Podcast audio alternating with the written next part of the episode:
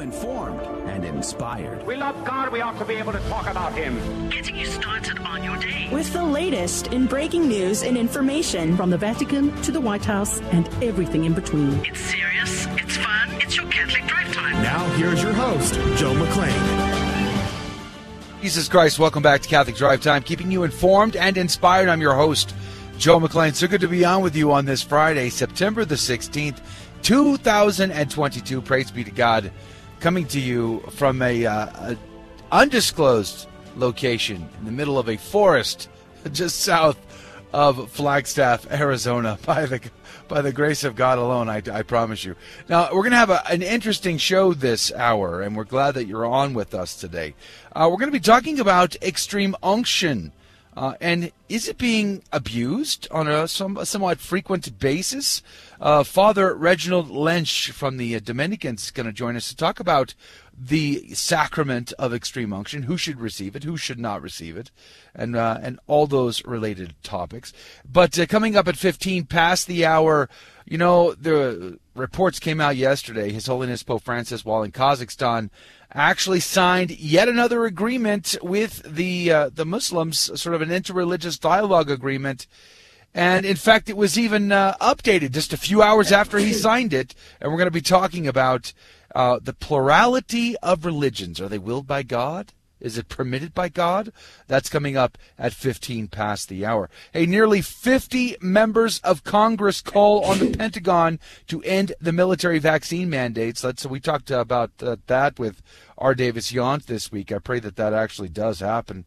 Uh, U S. Secretary of State Anthony Blinken on Thursday announced that the United States will send a further six hundred million dollars of your hard-earned money, tax dollars, to Ukraine with military equipment. Although you are paying through the nose in inflation, we're going to continue to pay through the nose in Ukraine. A Senate Democrats announced Thursday that they will postpone the vote on the bill to codify same-sex marriage until after the November midterm elections, as the bill's backers struggle, struggle to find enough Republican voters. I'm not so sure. In fact, there are a ton of Republicans coming out in support of that thing. But nonetheless, good morning to you, Rudy Carlos. Good morning, Joe. It's good to be here. And uh, it? wow, it looks like you're in a parking lot. Is that is that where you I, are right now? It's exactly where. I, in fact, I had to get up at two o'clock this morning, uh, and uh, and rush to the to the vehicle, and then try to rush to this location where I am sitting under a cell phone tower outside of a uh, an R V store, where I am hacking their Wi-Fi right, uh, with permission. Based? With permission, hacking their Wi-Fi to to, to be connected. You're with in the mainframe. I am in, in a national park at the same time. One might call you a uh, Catholic hack. Oh, yes, very, yeah. very well earned title today, Catholic hack. And almost hit a rabbit and had, like swerved to not hit the poor. Would you have eaten rabbit. It if you had killed it? I didn't have time to stop, or I probably would have contemplated that. But nonetheless, I am here. And uh, was it willed by God, or permitted by God, that I should miss the rabbit? That's hey, the question. What do you think? Is is the Pope gaslighting Bishop Schneider, doing it you know, in Kazakhstan, in his in his backyard? Yeah, that's a good literally. Question.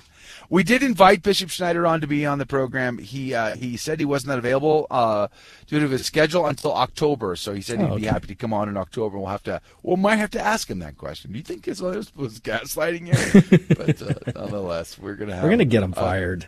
No, we're not gonna get him fired. But hey, uh, anything good uh, on the plans for the weekends, guys? Hmm, good plans for the weekend. Uh, well, I have to do some uh, honey-do stuff, so there's that. There's that. I will be moving. So. Oh, oh. Are you just... not doing any honey-do work, uh, Adrian? Uh, no, my wife said I'm free. Oh, yeah. Oh wow. She's so I, I what a nice lady. Yeah, yeah. Amazing. You're moving. You're moving out of your apartment. Yep. Well, that's fun. Better you so. Than me, my friend. Better uh, you than me. It'll be uh it'll be a good uh yeah, so I'll be starting that today, and hopefully it'll be done by today. Oh, and I'll be watching the Canelo Alvarez fight tomorrow. So oh, well, there you that'll go. Be fun. Hey, uh, on a cool note, uh we started our retreat yesterday. It was fantastic, praise be to God. Nice. I, I saw a herd of elk at Ooh. Least one hundred fifty strong. Could have nice. Been two hundred. And, uh, man, was that an epic sight to see, for sure. So please do keep us in your prayers this weekend as uh, as the men and I are uh, on retreat for the End of the Wild, uh, Flagstaff, Arizona. But uh, End of the Wild retreat, we'd be grateful to you. Let's pray. Let's begin. We have a lot to cover today. In the name of the Father, Son, and the Holy Ghost, amen. Remember, O most gracious Virgin Mary, that never was it known that anyone who fled to thy protection, implored thy help, or sought thine intercession was left unaided. Inspired by this confidence, I fly unto thee, O Virgin of Virgins, my Mother. To thee do I come, before thee I stand, sinful and sorrowful.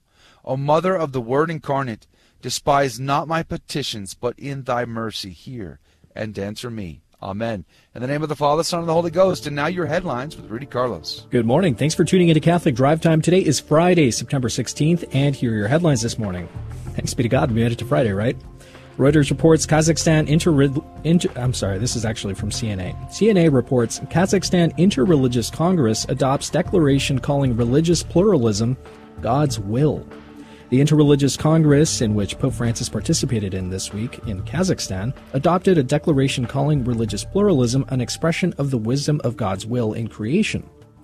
Point ten of the declaration says, quote, "We note that pluralism and differences in religion, skin color, gender, race, and language are expressions of a wisdom of God's will in creation. Thus, any incident of coercion to a particular religion and religious doctrine is unacceptable," unquote. You can imagine why that is uh, such a concerning statement. Reuters reports, Putin to Xi.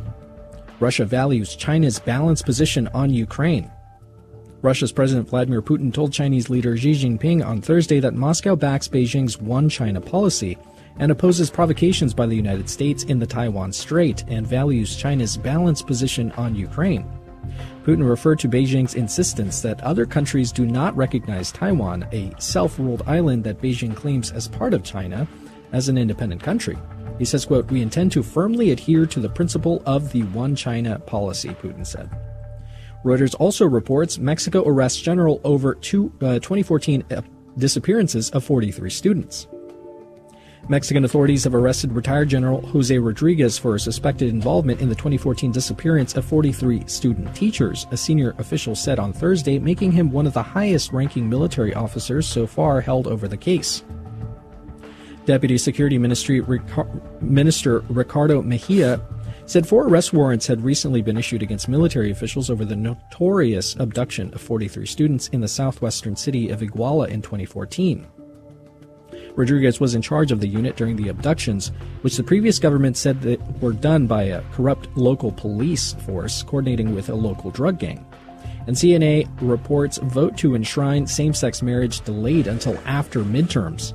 The bill would repeal the nineteen ninety-six Defense of Marriage Act, which defined marriage in federal law as the union of a man and a woman and permitted states not to recognize same-sex marriages that were contracted in other states. And those were your headline news this morning. God love you. The saint of the day is Saint Cornelius. There was no pope for fourteen months after the martyrdom of Saint Fabian because of the intensity of the persecution of the church. During the interval, the church was governed by a college of priests. Saint Cyprian, a friend of Cornelius, writes that Cornelius was elected pope, quote, "by the judgment of God and of Christ, by the testimony of the most of the clergy, by the vote of the people, with the consent of aged priests and of good men." The greatest problem of Cornelius's two-year term as pope had to do with the sacrament of penance and centered on the readmission of Christians who had denied their faith during the time of persecution. Two extremes were finally both condemned. Cyprian, primate of North Africa, appealed to the pope to confirm his stand that the relapse could be reconciled only by the decision of the bishop. In Rome, however, Cornelius met with the opposite view. After his election, a priest named Novatian, one of those who had governed the church, had himself consecrated a rival bishop of Rome, one of the first anti-popes. He denied that the church had any power to reconcile not only the apostates, but also those guilty of murder, adultery, fornication, or a second marriage. Cornelius had the support of most of the church, especially of Cyprian of Africa, in condemning Novatianism, though the sect persisted for several centuries. Cornelius held a synod at Rome in two fifty-one and ordered the relapsed to be restored to the church with the usual medicines of repentance. The friendship of Cornelius and Cyprian was strained for a time when one of Cyprian's rivals made accusations about him, but the problem was cleared up. A document from Cornelius shows the extent of organization in the Church of Rome in the mid-third century. forty-six priests, seven deacons, seven subdeacons, and estimated that the number of Christians totaled about fifty thousand. He died as a result of the hardships of his exile in what is now Cisalvarvici. He died in two fifty-three. Saint Cornelius, pray for us. Praise be to God in all things. The gospel today comes to us from Luke chapter eight, verses one through three. Jesus journeyed from one town and village to another, preaching and proclaiming the good news of the kingdom of God. Accompanying him were the twelve and some women who had been cured of evil spirits and infirmities. Mary, called Magdalene, from whom seven demons had gone out, Joanna, the wife of Herod's steward Chusa, Susanna, and many others, who provided for them out of their resources. The Gospel of the Lord. Praise to you, Lord Jesus Christ. Adrian, anything good today in uh, Cornelius a Lapide? Of course, of course. You know, it's funny. The first thing that Cornelius a Lapide says, he goes, by the twelve, he meant the apostles. And I'm like, well, hopefully everybody got at least that part right. Uh, but nonetheless, that was his first comment on verse one.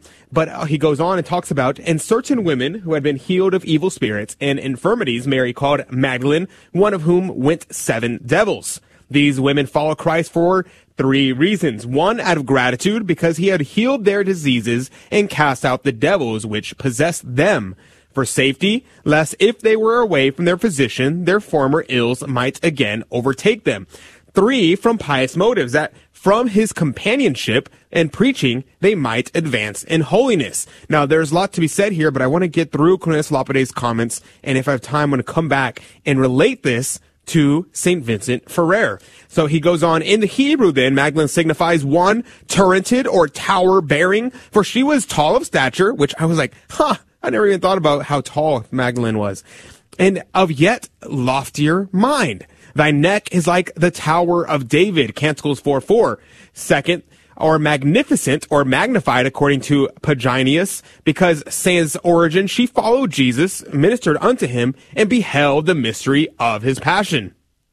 Paginius says that Magdalene means remarkable for the standard, bearing or raising the standard. For Magdalene raised the standard of penitence and love, and of the contemplation, contemplative life. Like as we read, his banner over me was love, Canticle two four. Finally, otherwise, as the same writer remarks, the name means brought up, nourished, led by the teaching of Christ to a holy and virtuous life. For the Hebrew gadol means the same thing as to nourish or to bring up. Out of whom went seven devils, seven capital sins. Those are pride, avarice, gluttony, luxury, anger, envy, and careless living. For in a literal sense, we are to understand that she has been possessed by devils or evil spirits, as I have before said, and that they had gone out of her. Now, the Magdalene, because of her wickedness and sin, had been possessed by seven devils, that which the other demoniacs she had been made whole by Christ, that on her repentance she had obtained pardon and forgiveness, and no longer under the power of Satan. But filled with the Spirit of God, she devoted her whole afterlife to the service of Christ. Now, seven devils can either mean seven in actual number or seven in the sense of many or all. For as I have been pointed out, seven is a sign of multitude or totality. So they're saying here that she could have been possessed by literally seven demons, but it also, it could have been just a multitude of demons, because seven symbolizes completeness or a multitude or a totality of something. So to rate, rate this over to, to Vincent Ferrer with the last couple seconds that we have, Saint Vincent Ferrer was known as someone who, who imitated Christ, someone who was like Christ in such a way that it was almost as if when you looked upon him, you saw Christ himself, especially in his preaching. And so what did Corn- what did Cornelius a Lapide say here? He was talking about why people would follow him. Why were all these people just like grafting themselves onto them? In the same way, Vincent Ferrer drew people to him because they wanted to grow in holiness. And so too, people were attached to Christ. Joe? All right. Praise be to God. Thank you for that great insight and commentary on the gospel today.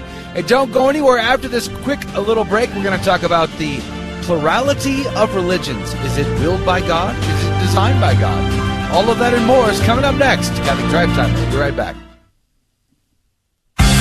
We're often told that so long as sexual activity is performed between consenting adults, there's nothing morally wrong with what's done. Is this a reasonable way of morally evaluating sexual behavior? I don't think so, and here's why. First, such reasoning justifies disturbing acts like that of Orman Mivas, who butchered and ate a willing victim that responded to an advertisement placed on the internet. I don't think we want to say consensual cannibalism is okay. Second, the assertion arbitrarily picks consent as the only aspect of nature's design for sex as having any moral significance. If we must reverence nature's design for consensual sex, then why is it okay to not reverence nature's design for procreation? If it's okay to reject one, well then it's okay to reject the other. So rather than reverencing consensual sex, this argument undermines it. I'm Carlo Broussard with the Ready Reason for Catholic Answers, Catholic dot com.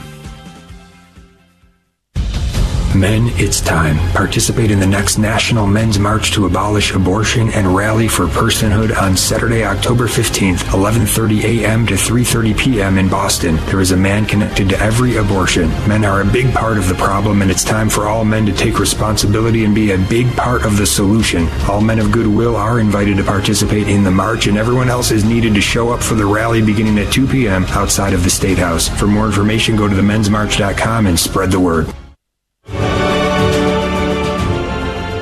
Praise be to Jesus Christ. Welcome back to Catholic Drive Time, keeping you informed and inspired. I'm your host, Joe McClain. So good to be on with you. Praise be to God.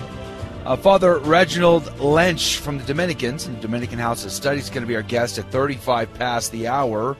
We're going to be talking about extreme unction, sacrament, what it is, what it is not, what it, who shouldn't receive it and who should. All of that coming up at thirty-five past the hour. Do share us with a friend. We'd be grateful. But uh, there are, as I say, lots of stories in the news that are of great concern to me, and I'm sure they are to you as well. And uh, this week, His Holiness Pope Francis was in Kazakhstan. Uh, there was a you know, meeting there. There was speculation on whether or not he would meet with uh, Xi Jinping, the chairman of the C C P in China. And I don't know that that happened or not. I don't know. But uh, nonetheless, he apparently signed another document similar to the one that he signed in Abu Dhabi in two thousand nineteen. And it contains uh, basically the same statement. And uh, there's lots of concern over that. And here's an article out of Crisis Magazine written by Eric Sammons, who actually wrote a book on a very... But the headline at Crisis Magazine says, "Is a plurality of religions willed by God?" Uh, says yesterday, Pope Francis endorsed an interreligious declaration that originally stated, quote, "We note that plural, pluralism and differences in religion, skin color, gender, race, and language are expressions of the wisdom of God's will in creation. Thus, any incident of coercion to a particular religion and religious doctrine is unacceptable," close quote. Now, that's interesting, obviously, because we would, as Catholics, take exception to this. Uh, does God actually will a plurality of religions? And if he does, then I guess it doesn't matter whether or not you are Catholic, Jewish, Muslim, Zoroastrian, or about anything else, right? I mean, it would seem that if God wills it, there's really no skin in the game at that point.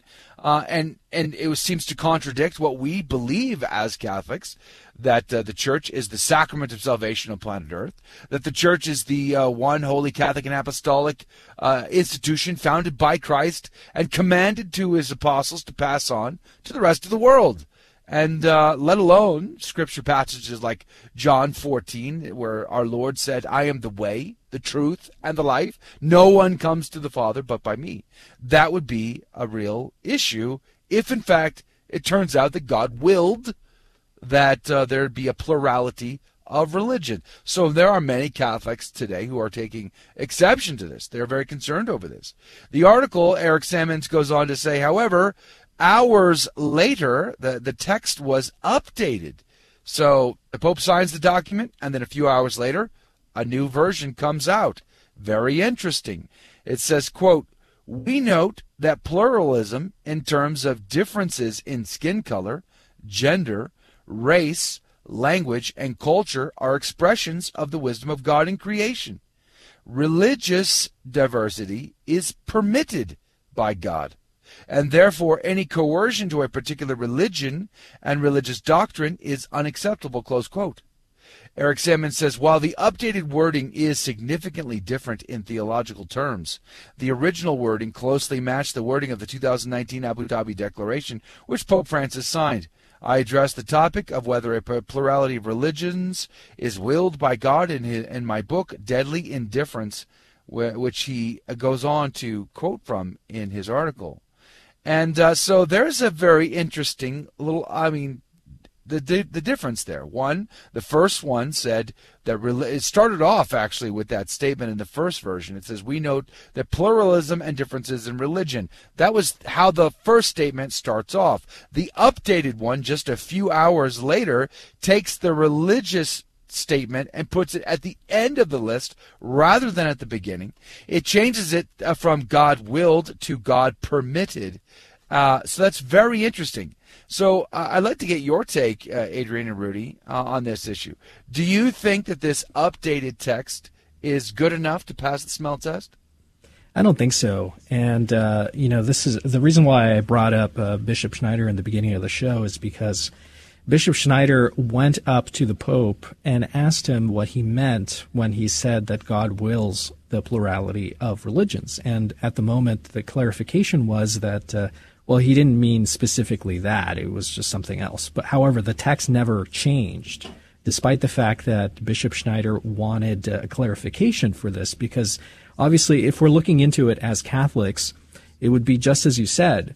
Nothing of our religion matters, really. I mean, it would just be anybody could could go and, and become, I don't know, whatever, and they would still attain the the salvation of God, which is patently untrue, and it really just kind of uh, undermines the tradition of the church. It undermines the complete everything about our faith, which is insane, and it's it's a really a concerning concerning thing that we're looking at here in this document, where I'm questioning why exactly the meeting was held in the first place. But uh, you know, nothing really phases me at this point.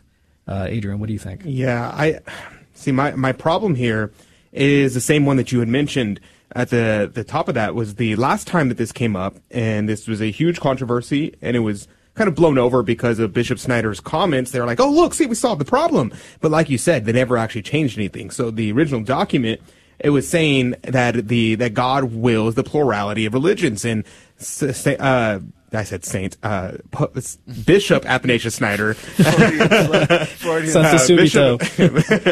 Bishop Athanasius Schneider came out and he very clearly said, well, Holy Father, did you mean, he was trying to give him an out. He's saying, look, here's here's a proper way that you could still keep with what you're saying, but still understand it properly. Do you mean that God permissively wills the plurality of religion? Because God wills all things. So just like God wills uh, that bad things happen, he doesn't actively will it, but he allows it, and therefore it's in his permissive will. So did you mean that, Holy Father? And the Holy Father goes, oh, yeah, that's what I meant. Uh, but uh, then he doesn't change anything. And then whenever yeah. people are talking about it, he they does they uh, adhere to the proper definition. The problem is in the document, right before that, it says that God wills the uh, men and women. And so then you're like, okay, well, if God wills men and women, and in the same sentence you mention the plurality of religions, you mean that in the same way. And if you read Genesis, it's clear. God actively creates man and woman. It's very clear, and our Lord reiterates it. In the beginning, it was not so, because God created man and woman, and man will leave his father and mother and cling to his wife, and the two shall become one flesh. It's very clear what God means here. So this is yeah. incredibly concerning, concerning. And I was reading, uh, Fulton Sheen has a great book on the missions, and in it, he it's like, if souls are saved, all is saved. If souls are not saved, then nothing is saved. And this is the this is the whole point. If we do not believe, if we believe that people can be saved outside of the church, then our what is our missionary zeal? And I was talking to my father about this not that long ago. We were talking about the fact that if we we have friends at work, if we're not working like we have, we're fortunate. We work at a Catholic organization, so our coworkers are Catholic. But if you're working a regular job, then most of your employees, your coworkers, et cetera, are not Catholic. And you may be buddies with them, you may be friends with them. You got to tap dance around it. You got to you got to tap dance around it. Or but if you don't if you don't think that, oh my goodness, my good friend here that I really and do do truly care about is going to go to hell if I don't evangelize. Then you're going to try to play nice. You say, ah, let's not talk about these things. But if you honestly believe, like, this person that I love could be damned if I don't preach the gospel. Well, that impetus is now on you, and you are uh, you are supercharged to go and evangelize. If you have family, you have grandparents, cousins, uh, children, uh, parents. If you're if you're a convert and your parents are not, well, then now you have a great impetus to say, I need to work for their salvation. I need to suffer. I need to do penance. Yeah. I need to pray, and I need to evangelize. Right. That's my problem. Bishop Athanasius Schneider actually did uh, quote, uh, he was quoted on this. He actually gave a response. The National Catholic Register interviewed him. It says the auxiliary bishop of Astana, Kazakhstan, who took part in the Pope's September thirteenth fifteen visit to the Central Asian country, said the meeting's aim was to promote harmony and peace and was good, but added, there is also a danger that we, the Catholic Church, should not appear simply as one of the many religions. We're not one of the many religions. We're the only one true religion with God commanded to all people, to which God commanded all people to believe, Bishop Athanasius Schneider told uh, E W T N. It says the Pope visited Nur Sultan, formerly Astana, primarily to address the seventh Congress of Leaders of World and Traditional Religions. The meeting, held every three years, brought almost one hundred delegations from sixty countries and included representatives of Christianity, Islam, Judaism, Shintoism, Buddhism, Zoroastrianism, Hinduism. It says in his comments to E W T N, Bishop Schneider voiced his concern that when church leaders take part in such events, they are giving the impression that the church belongs to a supermarket of religions. Everyone is there, and you can choose what you want. But Jesus Christ is not in the supermarket of religion. He is the only one true God. He advocated finding ways to improve such meetings and recommended it would be better to have local meetings on a human level, thereby mitigating the danger of relativism, indifferentism, and syncretism. Bishop Schneider voiced similar concerns in his two thousand nineteen best-selling book, Christus Vincent, Christ's Triumph Over the Darkness of the Age. He told the journalist Diane Montaigne that by not preaching the truth of Christ clearly to members of other religions, he believed clerics today were committing a great sin of omission. Since the Second Vatican Council, he continued, interreligious dialogue has created the impression that all people are traveling on parallel tracks to the same God and will all reach the same end. But he believed that he was uh, that he believed that was a betrayal of the gospel. If the apostles had used that method, he said, they would not have converted so many people to Christ and would have died not as martyrs, martyrs, but in their beds. During the Congress, the Pope, who was seated alongside other religious leaders as one among the many others, shared with them his hope that the meeting would be would lead to a fraternal pathway toward peace built on respect, sincere dialogue, respect for the inviolable dignity of each human being, and mutual cooperation. He says, uh, religious religions remind us that we are creatures. We are not omnipotent, but men and women journeying toward the same heavenly goal, he told the participants in the keynote address on Wednesday. Yeah, there's a lot of, it's it's a it's a slippery slope. Should we coerce people, force them to become Catholic? No, of course not. Uh, you have the power of truth itself on your side. There's no need to uh, to coerce anyone. And yet, the very last command of our Lord and Savior Jesus Christ, Matthew twenty-eight, before he ascended into heaven, was go forth and make disciples of all nations. And as uh, the bishop here points out, that is our mission. That is what we are to do. And as we've discussed, we should be doing that. And uh, and yet, if we pretend as though, if we act as though that everything is uh, equal, then you're not going to see conversions. You're going to see more of the same. And we are seeing this in the stats in the church today. And I think it was, what, a week ago, I I read some of the uh, this, the fifty-year stats that are maintained by the Carey Institute. It's not looking good. And the reality is we must preach the truth in season and out. Christ is the same yesterday, today, and forever. He is the way, the truth, and the life. Let courage to preach him to a world that may be resistant, but truly needs to hear that message of salvation. We'll be right back. Don't go anywhere. More Catholic Drive Time is coming up next. This is Dale Alquist with a Chesterton Minute. Have you ever heard someone say, the Catholic view of marriage may be an ideal, but it cannot be a reality? Well, G K Chesterton says, it is an ideal in a diseased society. It is a reality in a healthy society. For where it is real, it makes society healthy. We know we cannot make a perfectly healthy society because while we believe in marriage and the church, we also believe in something called the fall of man, which also has an effect on society. But the point is that we believe not just in an ideal, but in something practical. Practical in the sense that we want to make something. We want to create Christian families as opposed to those who are always ready to destroy the family, who give up on the ideal and give in to whatever is easiest at the moment. Want more than a minute? Chesterton dot org.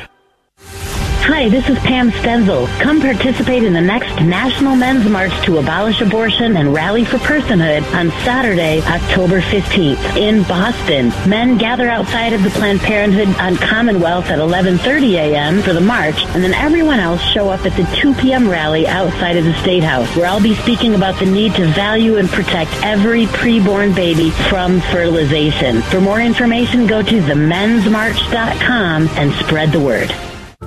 Welcome back to Catholic Drive Time, keeping you informed and inspired, and now more headlines. Reuters reports Iran to join Asian security body led by Russia and China.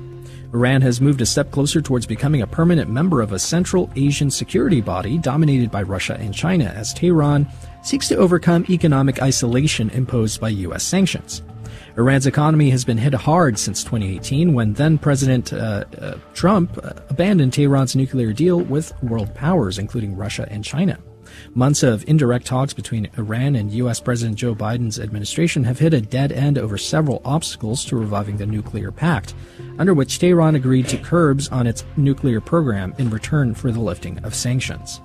The Hill reports, Newsom signs children's online safety bill into California law. Tech companies will have to put extra safety features and data privacy measures in place for California children on their platforms based on a bill signed into law on Thursday by Governor Gavin Newsom. The law establishes the California Age-Appropriate Design Code Act, which will put limits on the type of data tech companies can collect on minors and set the highest default privacy settings for young users. Critics say, however, that the law violates the First Amendment by chilling constitutionally protected speech and by infringing on the editorial rights of websites, platforms, and apps of all sizes and, ding ding ding, ideologies. The Epoch Times reports, tentative deal reached with rail workers to avert strike and shipping chaos. I spoke about this story yesterday. The story goes, President Joe Biden has announced that a tentative deal has been reached between U S railroads and unions to avert a rail strike and service shutdown that threatened to wreak havoc on cargo shipments and disrupt the economy. Biden said in a, a statement yesterday that the initiative, uh, that the, the deal, rather, was uh, between major U S railroads and unions representing about one thousand, um, uh, sorry,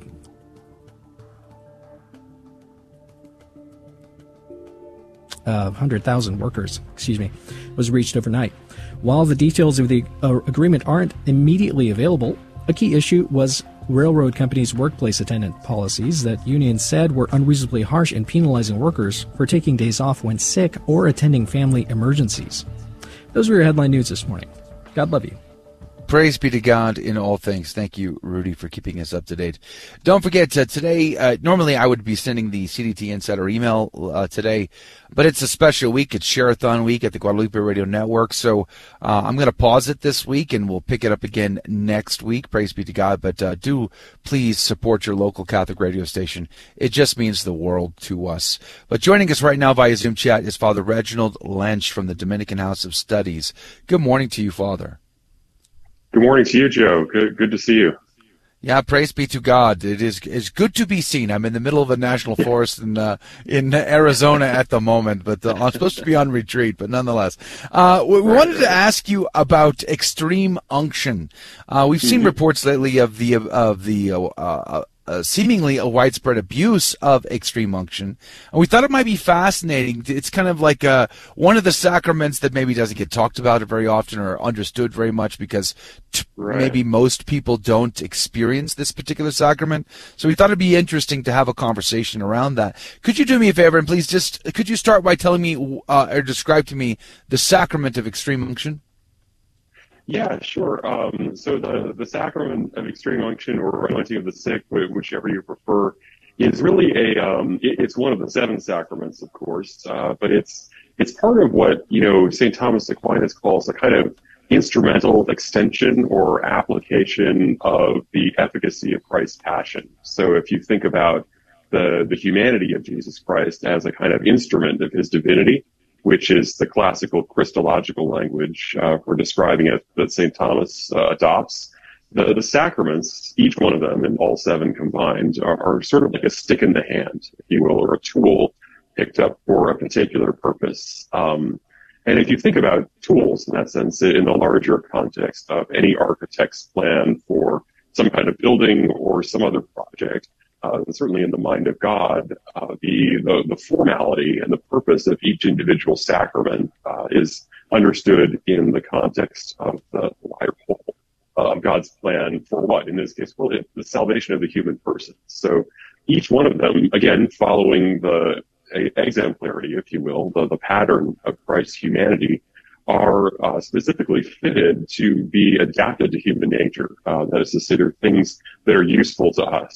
Um, Uh, or at least useful to God in, in redeeming us, right? So there are things that use tangible signs that we can understand, uh, that are intelligible to us, and that also fit uh, to specific needs in, in our life of sanctification uh, at different phases and in different periods. So um, this particular sacrament is one of two that Saint Thomas says is specifically geared towards healing, right, uh, the, the human person. There are other sacraments like the Eucharist, uh, for example, or baptism, of course, or confirmation, which are really geared towards the, the intrinsic sanctification of the person. If, if you want to be holy or be in communion with Jesus Christ in the church, you're going to need those three sacraments, right? Uh, but there are other sacraments that, that are necessary for salvation, certainly, but it's sic cum quid, as Aquinas will say. It's in a certain sense. It's presuming certain conditions.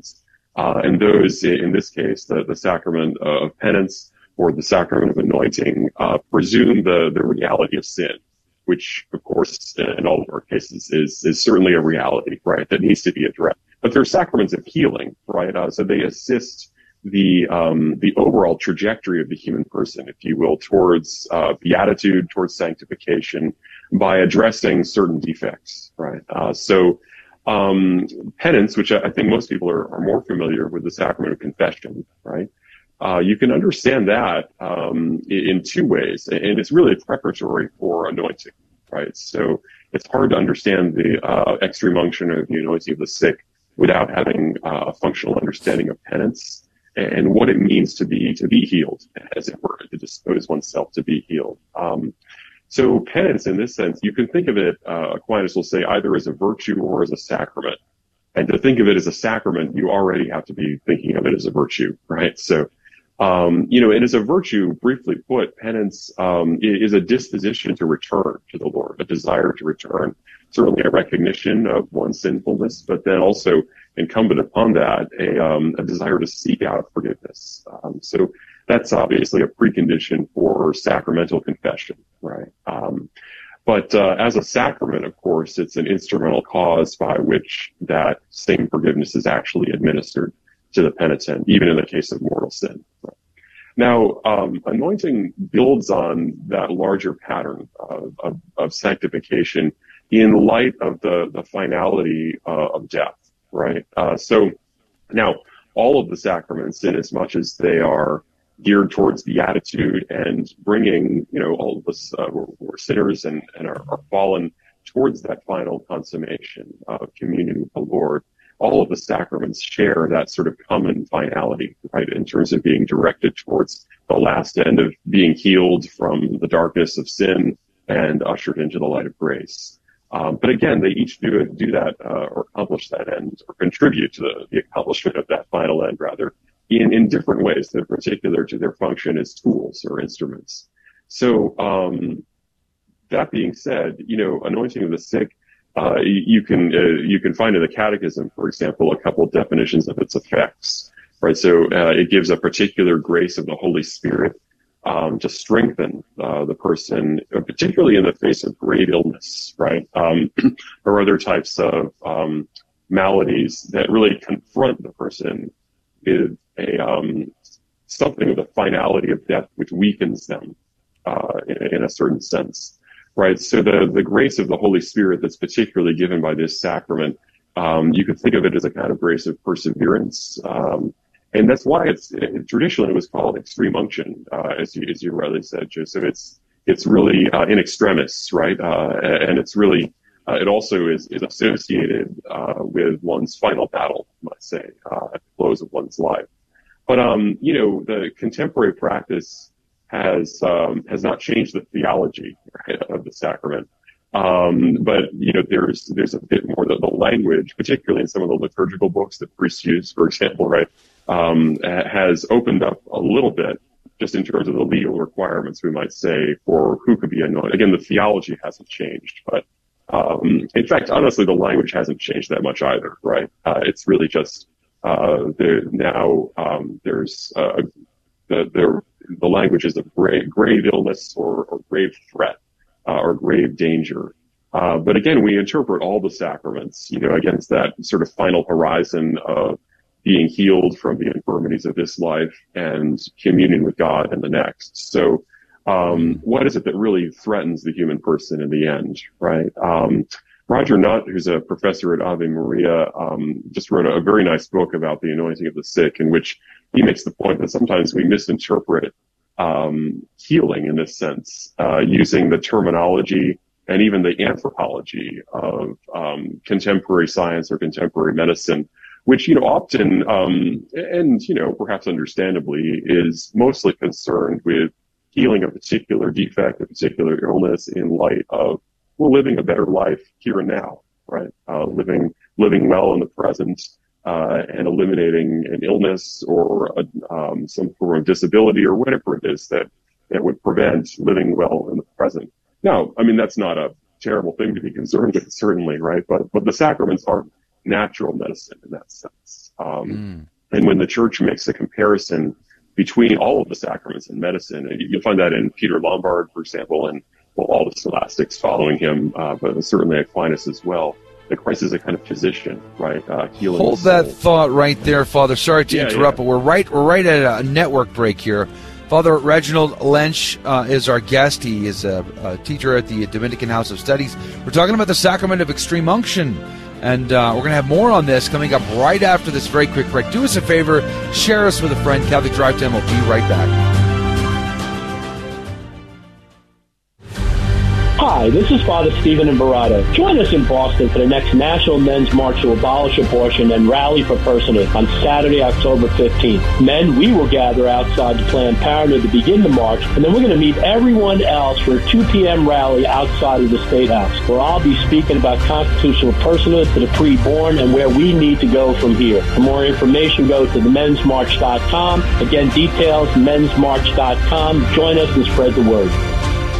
Hello, this is Steve Gleason with your one-minute tool for Catholic evangelism. Here's the question for your non-Catholic friend. Your only daughter met a fine young man who was a committed Mormon. She now wants to join his church. What's your answer? Well, here's your three best friendship tools for Catholic evangelism. Number one, a reason for no, doctrinal positions such as the deity of Jesus and the Trinity. Your reason for yes, you deem seemingly moral character as superseding biblical truth. Secondly, orthodoxy. Your answer is probably no, but how and why? Your resistance to Mormon doctrine does not just come straight down from the Bible. It comes from the first five centuries of brilliant theologians, bishops, and popes. These Catholics wrote, debated, and fought for truth. Example, in two fifty A D, three eleven, and four seventeen, three different popes excommunicated three different heretics, Sabellius, Arius, and Pelagius. They denied the Trinity, the eternal deity of Jesus, or taught that human effort warranted salvation. Would your pastor excommunicate a heretic? Well, unfortunately, your pastor can only remove someone from his local congregation. But that's okay. That guy will probably end up being welcomed at a church down the street.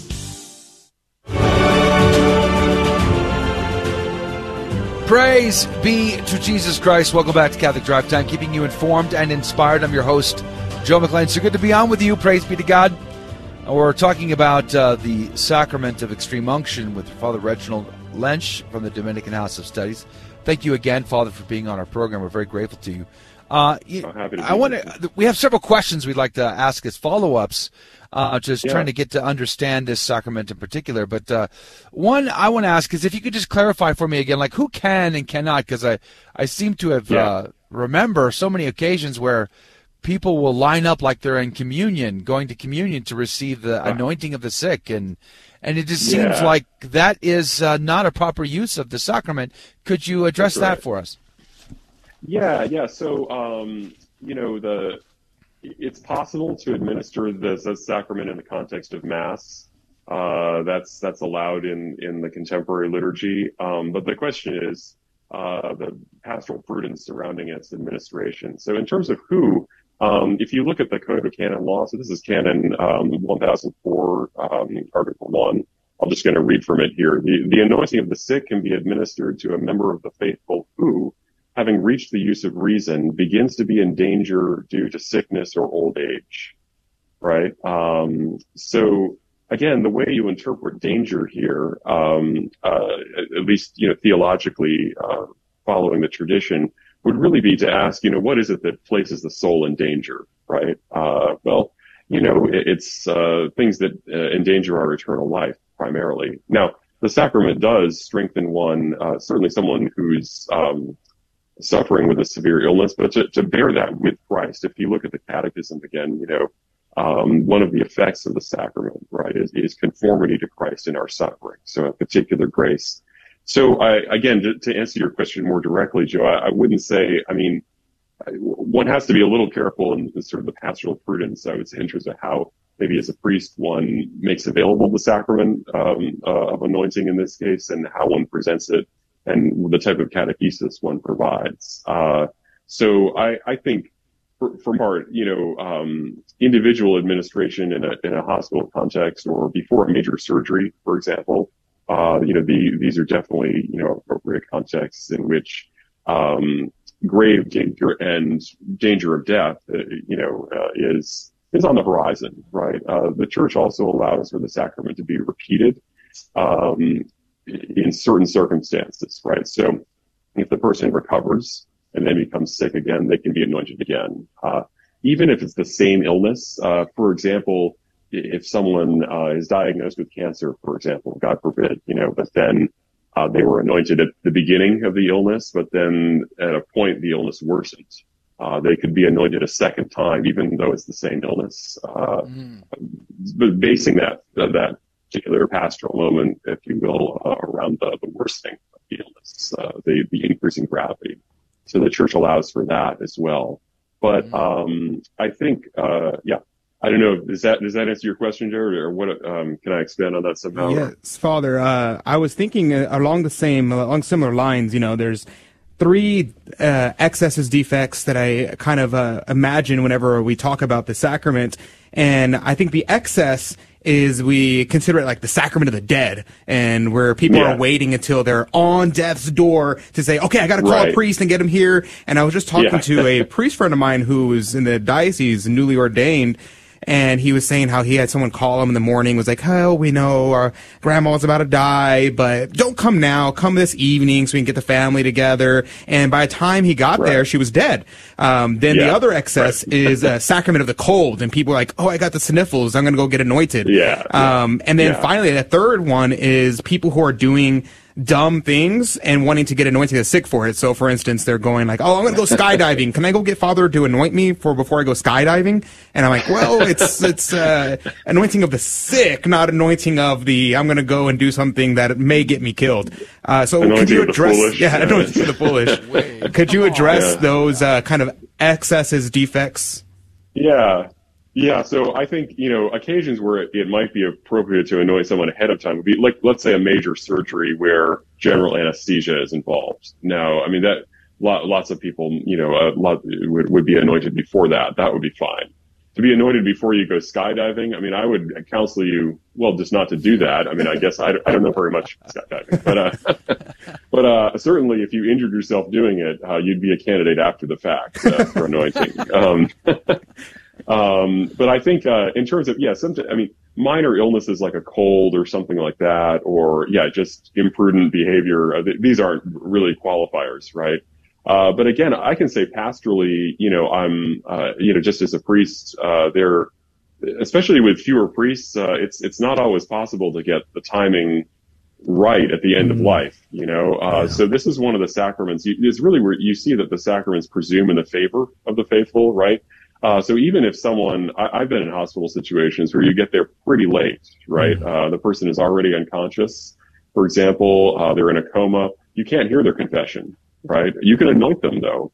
You can still anoint, anoint them if there's, uh, uncertainty about whether or not they're still alive, right? Mm. Um, you know, so, uh, you can imagine a, a priest on a, on a battlefield or something like that. It's, you know, it's a little hard to tell, right? Uh, but the sacraments presume in the favor, uh, of the faithful, right? And so, anointing is really, you know, it's something that, that can happen at the very last moment. Uh, but I think the same logic, again, within the proper theological parameters can apply, uh, when we think about, you know, why the church might have, um, opted for the language of, of gravity here or, or grave illness as opposed to, um, a kind of physical or, or, um, temporal proximity to the actual moment of death, right? So again, someone diagnosed with cancer or some other significant illness would, would benefit from the sacrament, right? Mm. Uh, as they begin to struggle with that illness, we would benefit from this, uh, quite, quite a, a great deal. So we wouldn't want to have an unnecessarily temporal, uh, understanding of this, of the sacrament that it has to be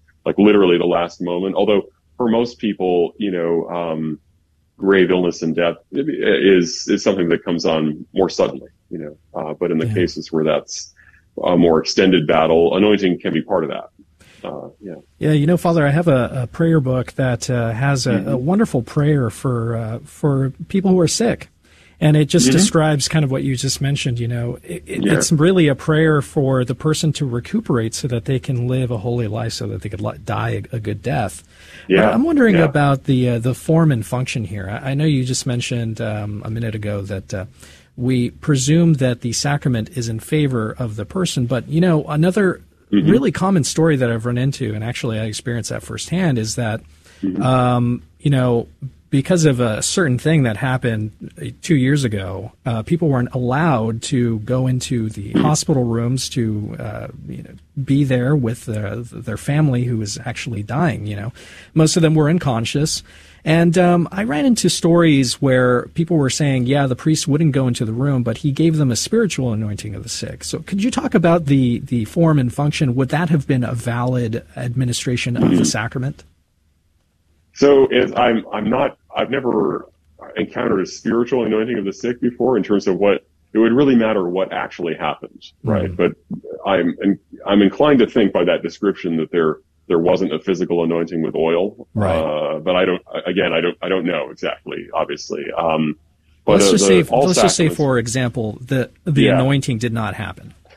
Okay, so he stood outside the room or outside the hospital yeah. and prayed for the person. Uh, yeah, yeah. That that's not a sacrament, unfortunately. Yeah. Uh, at least by by, by that um, description, uh, you you need matter and form for a mm-hmm. sacrament, and the the matter is is the anointing with oil.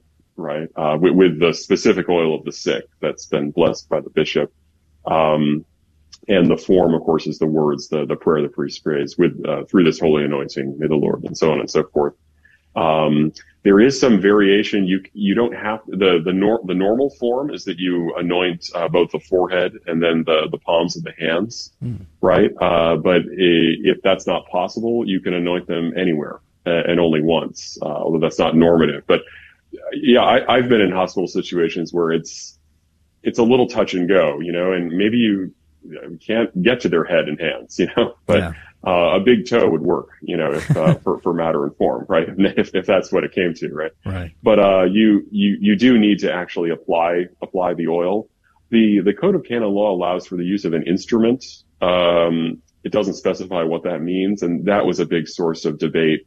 During the, the pandemic, you know, um, and even outside of the context of COVID or our recent experience with that, you know, there are other types of hospital situations where there are a lot of restrictions put on the priest by the hospital, right? I, I mean, and that may not, may or not, may not be really concerned with Catholic sacraments or, or anything else, but, um, So, uh, but the oil still needs to be applied and applied by the minister. I think at least that that's a sort of ballpark uh, definition for our purposes here, right? So, right. I, I think if anyone, you know, found themselves in a situation where where they wonder about the validity of a sacrament in a case like that, again, I mean, the, the whole sacramental economy presumes in the favor of the faithful who are well disposed. And uh, as uh, Saint Augustine says, and uh, Saint Thomas's uh, want to repeat, you know, that there's um, the, the God isn't shackled by the sacraments in the end, right? His causality, his authority uh, is not constrained by the instruments and tools he's chosen to use in his wisdom. So that doesn't, of course, give us the um, the, the right to invent sacraments of our own. But it, but if he wants to operate outside the sacramental economy, he certainly can. Mm-hmm. So I think there's there's good reason to be hopeful there, uh, especially when, you know, we think of loved ones who may or may not have, have had as much sacramental access as we would have liked to in their final moments uh, for any reason. So. We're down to just about a minute here with Father Reginald Lynch from the Dominican House of Studies talking about the sacrament of extreme unction. Uh, I, I know you, you, you said this a minute ago, or um, but would you say, Father, that if, if you were going to go under, if you're going to be anesthetized going into a surgery, does mm-hmm. would you say they should receive the sacrament uh, if they're being anesthetized, or would they have to, the surgery have to have some sort of gravity to it? In other words, if you're getting your gallbladder removed, Uh, would that be a sufficient cause, or does it have to be something more serious? Yeah, so um, I, I think I, I think it's uh, you know, common practice now, and I, I think justifiable that to, to take the general anesthesia itself as a inherently dangerous thing uh, that that uh, that could be the cause of death. Right? It's it's it's a mm-hmm. obviously standard medical practice these days, but. Um, that to be anointed before that is, is not unwarranted, you know, and, um, so, and also, I mean, if you, you don't lose anything in particular, right, uh, by, you can be anointed more than once, right? Okay. so, so if yeah, you have fact, a great uh, reason to be, yeah. There were saints that have been anointed more than once in those yeah, extreme unction. Right, yeah. So, well, so Father Reginald no Lynch, save it, sort of, yeah, yeah. God bless you, Father. We're out of time, all but right. We're grateful for your clarification and uh, explanation there. Have a great day, Father. Uh, that too. is going to do it for hour number one. Praise be to God. Thank you for joining us for Catholic Drive Time. Please join us at nine a.m. Central, ten Eastern on our website, grnonline.com forward slash CDT for our second hour and support your local Catholic radio station. Hi, this is Sister Dee Dee Byrne. Come participate in the next National Men's March to Abolish Abortion and Rally for Personhood on Saturday, October fifteenth in Boston. Men, gather outside of the Planned Parenthood on Commonwealth at eleven thirty a.m. for the march. Everyone else, show up at the two p.m. rally outside of the State House, where I'll be speaking about the urgent need to be actively pro-life and pro-eternal life. For more information, go to the men's march dot com and please spread the word. Hello, this is Steve Gleason with your one-minute tool for Catholic evangelism. Here's the question for your non-Catholic friend. Can you really say you know what praying the rosary is all about? So here's your three best friendship tools for Catholic evangelism. Number one, listen to the who's who of the rosary. We have the Blessed Trinity. We have the Angel Gabriel. We have the Virgin Mary. We have John the Baptist. And we have Elizabeth. So how's that for a cast of sacred ones? Secondly, reflection. While saying the rosary, we reflect on twenty primary and sacred moments that occur in the lives of the Holy Family. And thirdly, the Rosary Dynamics. Here's how you involve this cast of Holy Ones in praying the Rosary. You first invoke the three persons of the Blessed Trinity, then on to praying the Apostles' Creed. Then you will pray in Our Father. Then you will recite the Angel Gabriel's words to Mary. Then you'll recite what Mary said to Elizabeth. And then you will relive John the Baptist being filled with the Holy Spirit in the womb. Then you will ask for Mary's assistance in your life. And I'm so glad to say none of that is idolatry.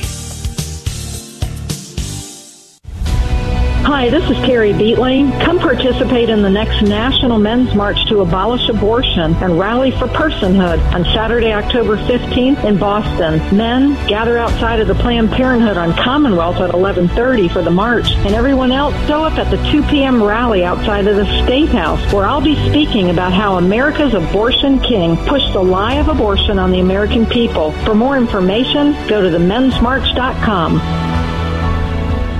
Are you on the C D T Insider email list? Hi, Joe McClain here. And every week I send you cool stuff straight to your inbox, goodies that you're not going to want to miss. Go to grnonline.com forward slash CDT and get signed up today.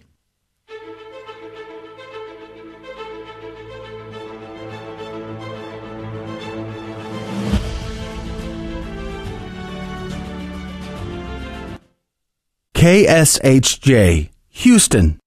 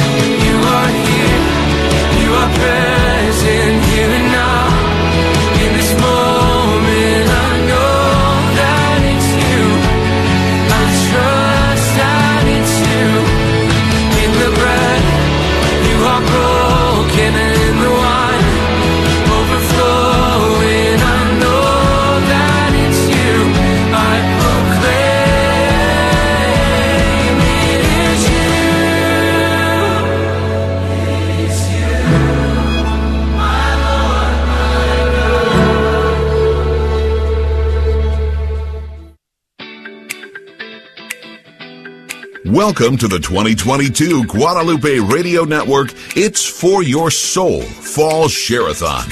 Please call one eight hundred, four seven six, three three one one to make your pledge of support to help keep Catholic radio on the air across the Guadalupe Radio Network.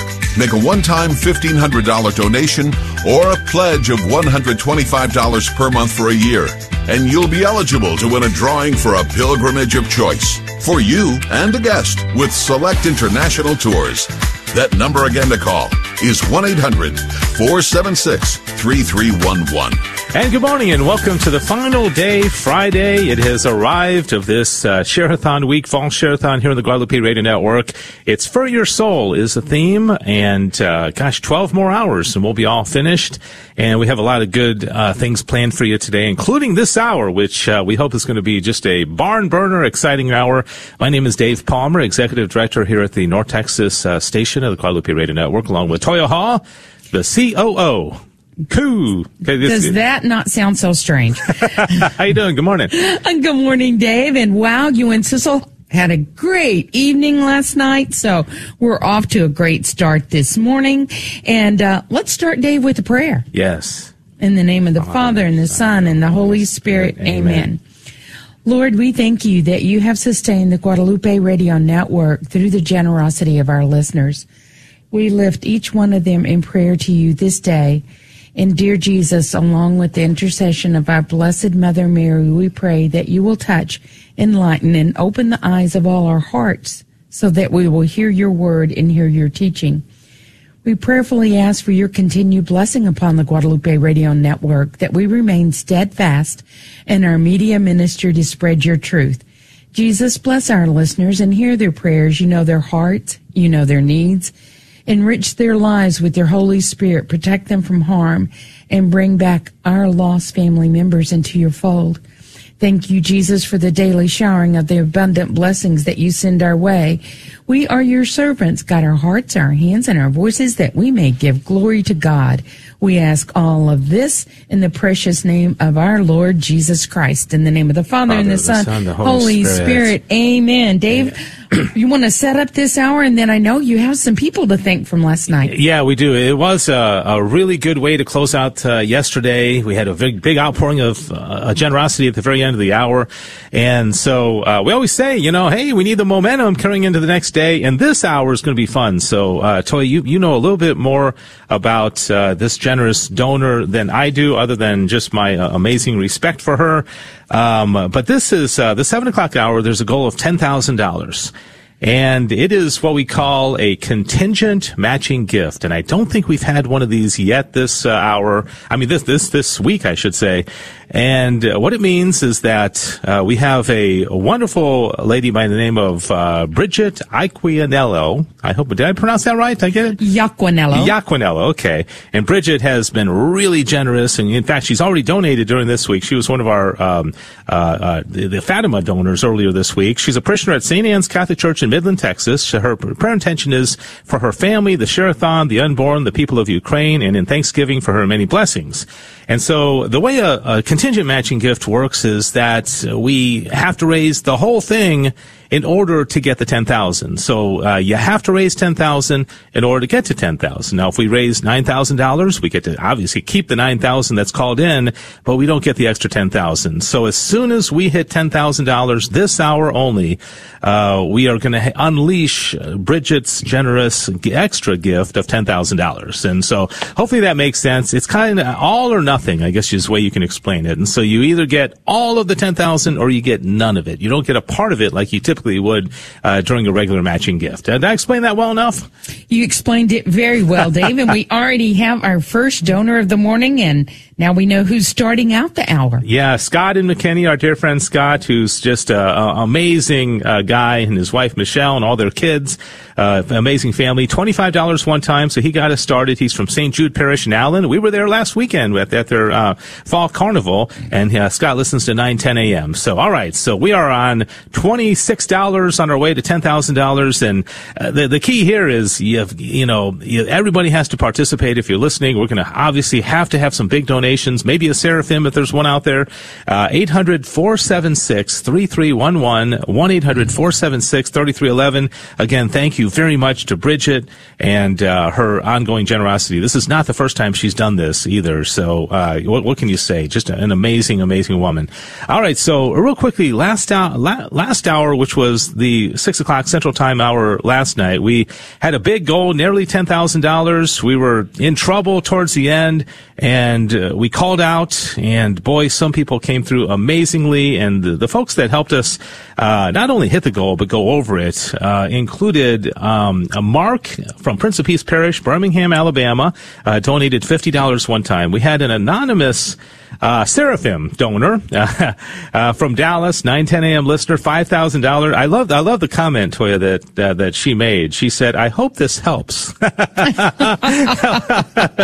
yeah, it helped a little bit. Uh, yeah, okay. We, we, yeah, we, uh, no, but she, um, well, I don't want to give too much away about her, but, uh, yeah, she, we, we know who she is, and I hope it helps. Yeah, you know, we, we, yeah, that helped a little bit. Thank you. uh, uh, and then we had, uh, uh, Connie in Odessa donated, uh, on the, in the Perpetual Light Society, twenty dollars a month, uh, eleven eighty a.m. listener in, in Midland. And then we had Anonymous, uh, from Savannah, Texas, uh, Saint Martin, uh, de Porres Parish in Prosper, Texas. We're going to be out there, uh, soon as well for a, a fall festival. And how has Catholic radio changed her life? She says, oh my gosh, I learned a lot of things about my faith and, and uh, uh, things that I questioned about. My family and I love it. Going to work and, and coming home encourages me all the, all the time. Uh, she said, please pray for my daughter going through an illness and to come back to the church, for my family and those suffering with mental illness. And let's see, uh, da, da, da, da, and then, oh, we had a big uh, pilgrimage donation also come in uh, from... Let's see, uh, Divine, Texas, listening to eighty-nine point seven F M, uh, Saint Joseph's Parish in Divine. Catholic radio is my life. I listen all day long, and I listen to you on my tractor. This is a, this is a call that Carla got, uh, Toya. He, he listens on his tractor. And I know other people that do the same thing. Yeah, I have never listened on my tractor because I, because I don't have a tractor. So it'd be a little hard to do, wouldn't it? Yeah, and he says, uh, please pray for our parish's Oktoberfest, which is going to be on October first.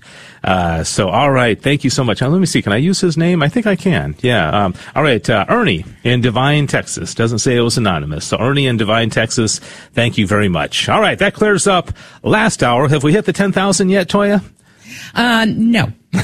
Not even close, but we do have three people on the oh, line. eight hundred, four seven six, three three one one. You know, I think we have been struggling mightily to get to ten people uh, at one time during the share-a-thon, and I think maybe five or six, and I, I think uh, it was um, Richard and Sean that got there. So, Dave, that'd be a good time this morning. It's Friday. It's the day that, for people like me, where procrastinators unite. We get to all come together because it's the last day of the share-a-thon, right? I, I laugh when you say that because you, you are not a procrastinator. You, you, are the, you do not the, know. The last, the, the last thing that I would use to describe you would be a procrastinator. You are not, but uh, but I, I, I am. I, I do procrastinate, and we've got three people on the line, Dave and Henry and Jeff. These are all at our San Antonio call center. And uh, yeah, I, I agree with you though, Toya. If, if there's ever been a moment in this yeah. share-a-thon that we're going to get up to ten calls all at the same time, well, you know, we got three without really, you know, asking, you know, heavily. We, we, three, three popped on the line pretty quickly there. eight hundred, four seven six, three three one one. Eight people are logged in. I know we can have more, more people logged on if we get, uh, the need. Fourth caller now, eight hundred, four seven six, three three one one. I think a, a text was sent out, uh, saying that, uh, yeah, uh, a ten thousand contingent match came in uh, the, uh, the last day of the share-a-thon, and so thanks, Tim, for sending that out. Uh, but the, these are, you know, these are nail-biters because here Bridget's listening, and she's yes, wants, she, she wants to give this ten thousand dollars uh, donation. We've never missed a contingent gift, so the whole idea of, like, telling somebody, well, thanks, but no thanks. It's never really happened, but, you know. But right, it could. It could. It could happen yeah. that we don't hit the ten thousand. Yeah, if you're just tuning in, it's the fall share-a-thon. It's for your soul is what we're talking about. And we have a ten thousand dollars contingent matching gift. You don't often hear us say that, but this is contingent. This is raise it all or get nothing. If we don't raise all ten thousand dollars, we've got three people on. Uh, it's eleven minutes after. And let me tell you, the time goes by very fast.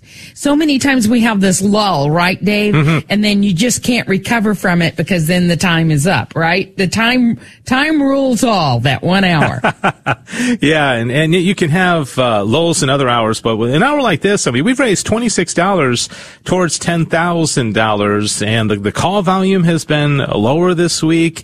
Uh, you know, we have not gotten up to, I don't even think, you know, eight or nine or ten calls at any okay, one time. Okay, we're up to four. Okay, now we got four. So uh, I'm telling you, uh, okay, one, two, three, okay, four calls. Where is the fifth caller? eight hundred, four seven six, three three one one. You know, Scott, who was our first donor, he's the one that uh, has said that he likes to be the fourth caller. So, but he's already he's already done his thing this hour, so he can't be he the was fourth first caller. caller. First caller, yeah, break, breaking the mold. Okay, the fifth caller now, eight hundred, four seven six, three three one one. And I, I would say, you know, ideally we'd have fifty calls. Uh, we'd have all, calls of all sizes. Please do not be, you know, uh, bashful if it's like, well, I, I, my, my donation is going to be ten dollars. That's not going to help much. Well, it will. So, so call that in. But at the same time, we've got to have some big ones as well. Uh, maybe a Seraphim, five thousand dollars, a lot of Archangels, fifteen hundred dollars one time, or one hundred twenty-five dollars uh, a month for a year. Uh, you know, maybe a Fatima donation. I mean, in honor of Bridget, wouldn't it be cool? The, our, our Fatima donor. If somebody donor, did nineteen seventeen, yeah, yeah, yeah, that would be sure so would cool. Be. one eight hundred, four seven six, three three one one, eight hundred, four seven six, three three one one. If you are just now listening and wonder, what in the world is going on? Where is C D T? What are these guys doing on my radio station? Well, it is the fall share-a-thon, and let me tell you, uh, every single donation is going to receive an amazing interview in your inbox tonight. Isn't that a blessing of technology? Mm. And it's called It's For Your Soul, and it's Monsignor Charles Pope and our wonderful Sean uh, Rice, who is the G M in uh, South and Central Texas.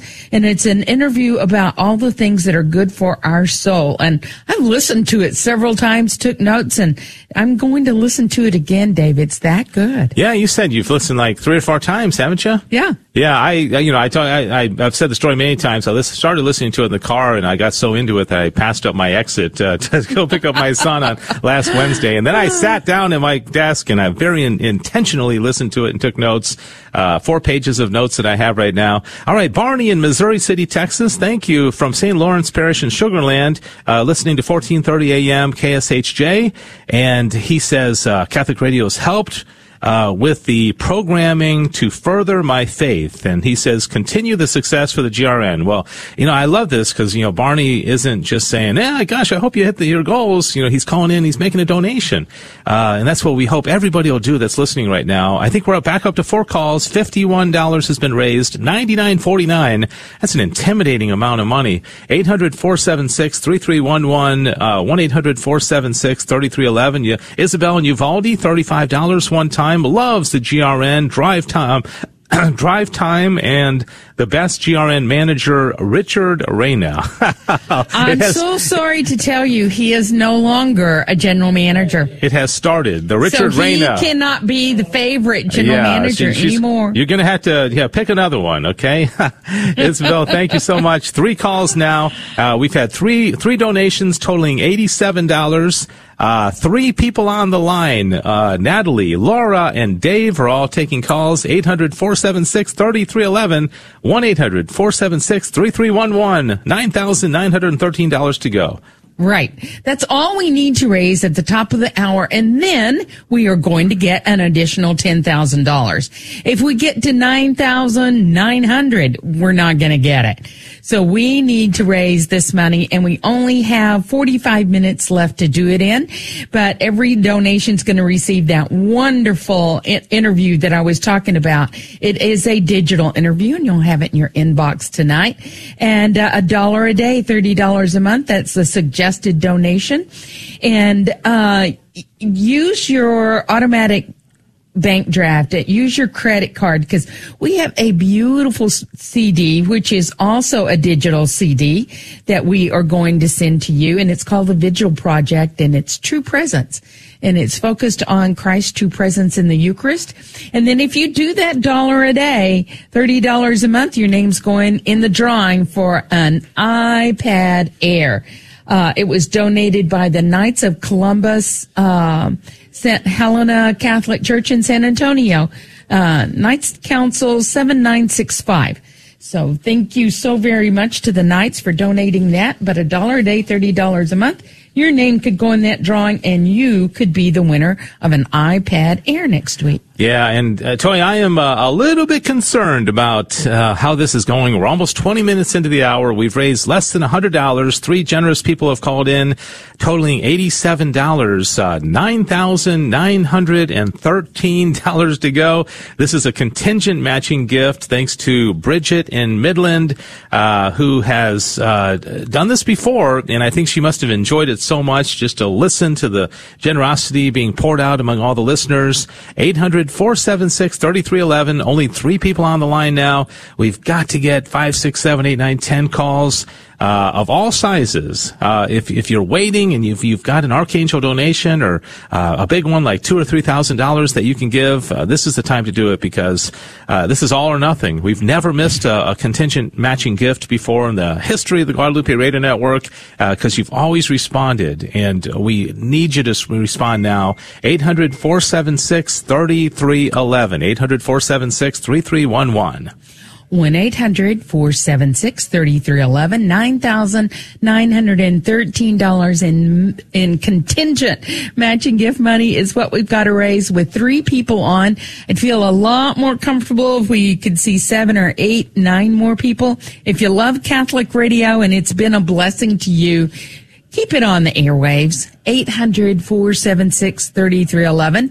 And if you want to step it up and be the an Archangel donor, fifteen hundred dollars one time or one hundred twenty-five dollars a month, you could uh, be choosing, if you're the winner, uh, pilgrimage with Select International Tours. Any of their Catholic pilgrimages, you have all next year which to choose it, or even this year if uh, you uh, want to get in a, a pilgrimage this year, there's still time to do it.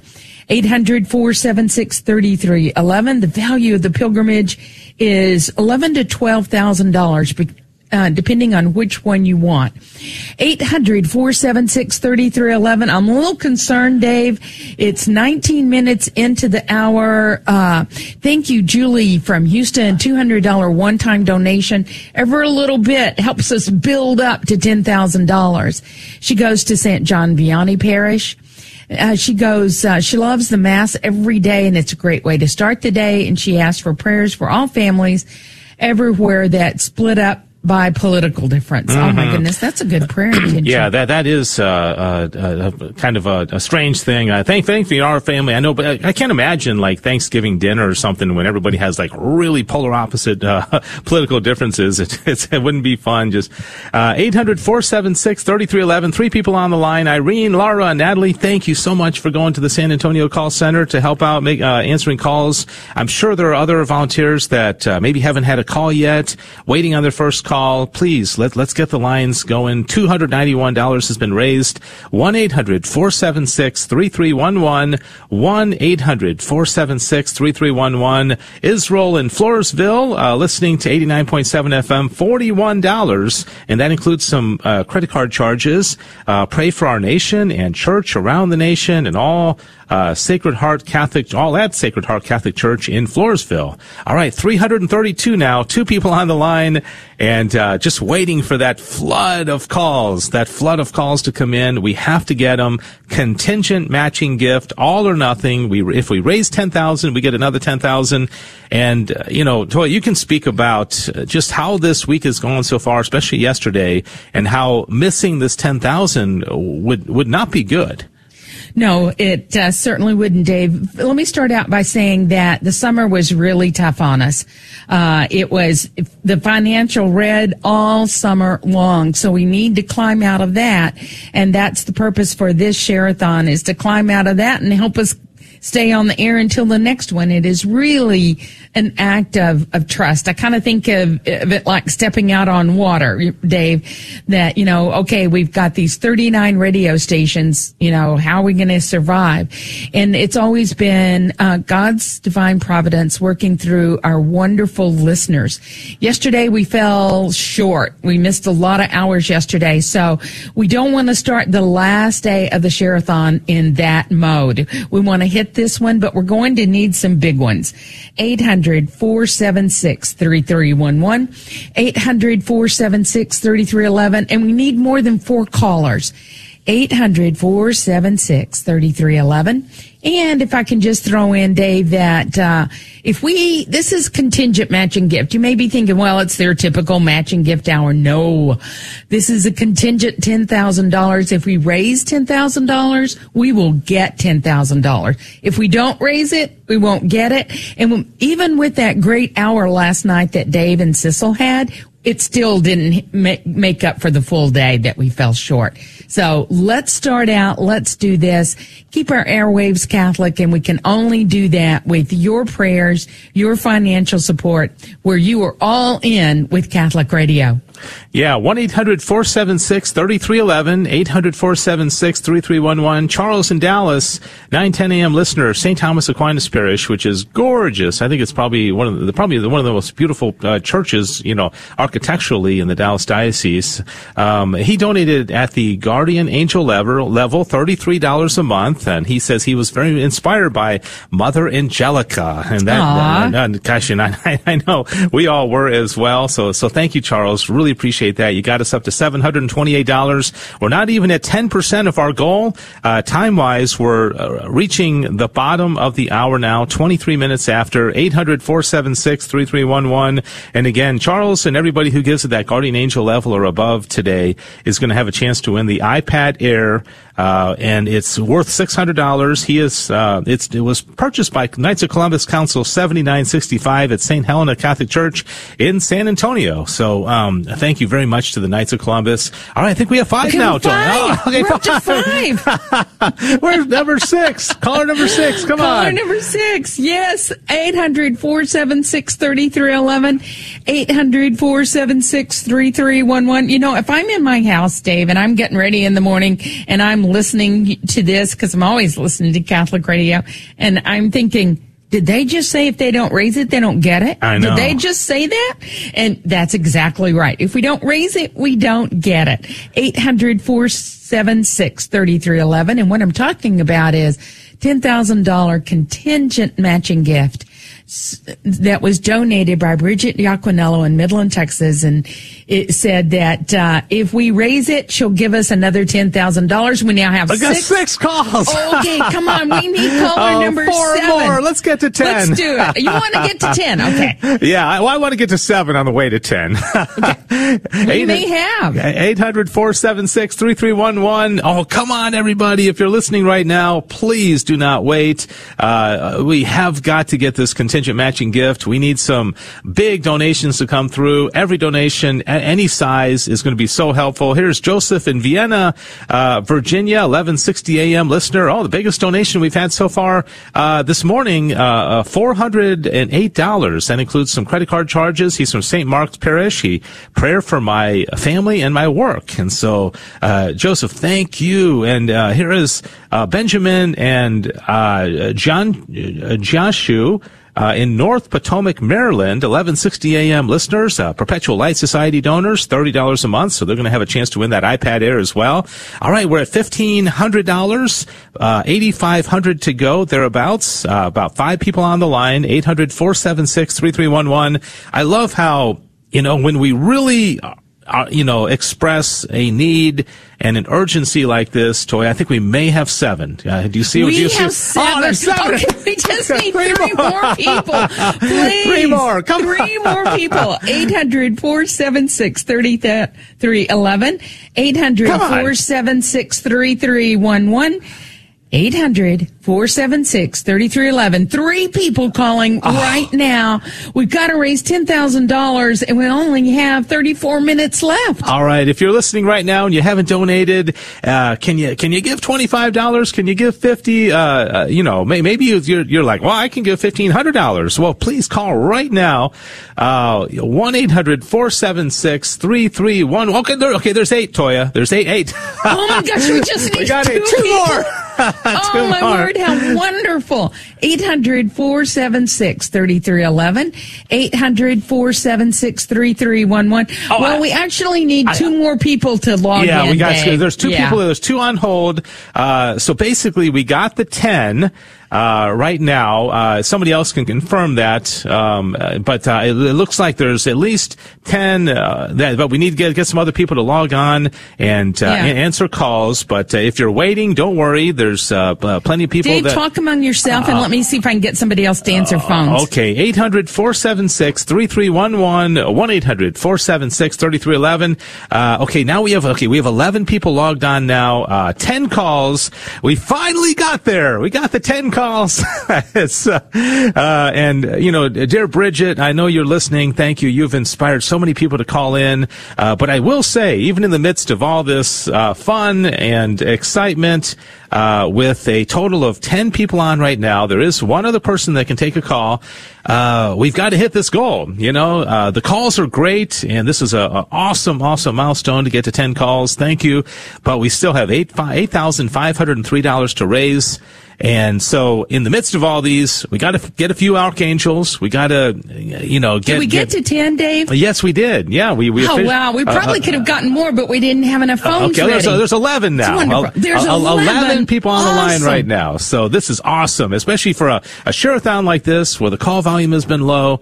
Uh, to have eleven oh, calls. Oh, this is wonderful. Yeah, that's Praise very God. encouraging. And, you know, I want to give Bridget a, a big virtual hug because, you know, you know, Toya, if, if it wasn't for Bridget, we would not have eleven calls right now. We the, would not. People are responding because there, there's a big need. Uh, Christopher in Miles, Texas, uh, Saint Margaret of Scotland Parish says Catholic Radio provides a continual learning and prayer Uh, in the Catholic faith. Uh, he is at the Guardian Angel uh, level, and thank you. Listening to ninety-one point five K P D E in San Angelo. Marianne in Duncanville, Texas is also uh, a Guardian Angel donor. One time, uh, put it on a credit card, so she's going to get the uh, Vigil Project uh, download in her email box tonight. Uh, Holy Spirit Parish in Duncanville is where she worships. So thank you, thank you, thank you. one eight hundred, four seven six, three three one one, one eight hundred, four seven six, three three one one. We have thirteen people that can take calls. ten are active right now.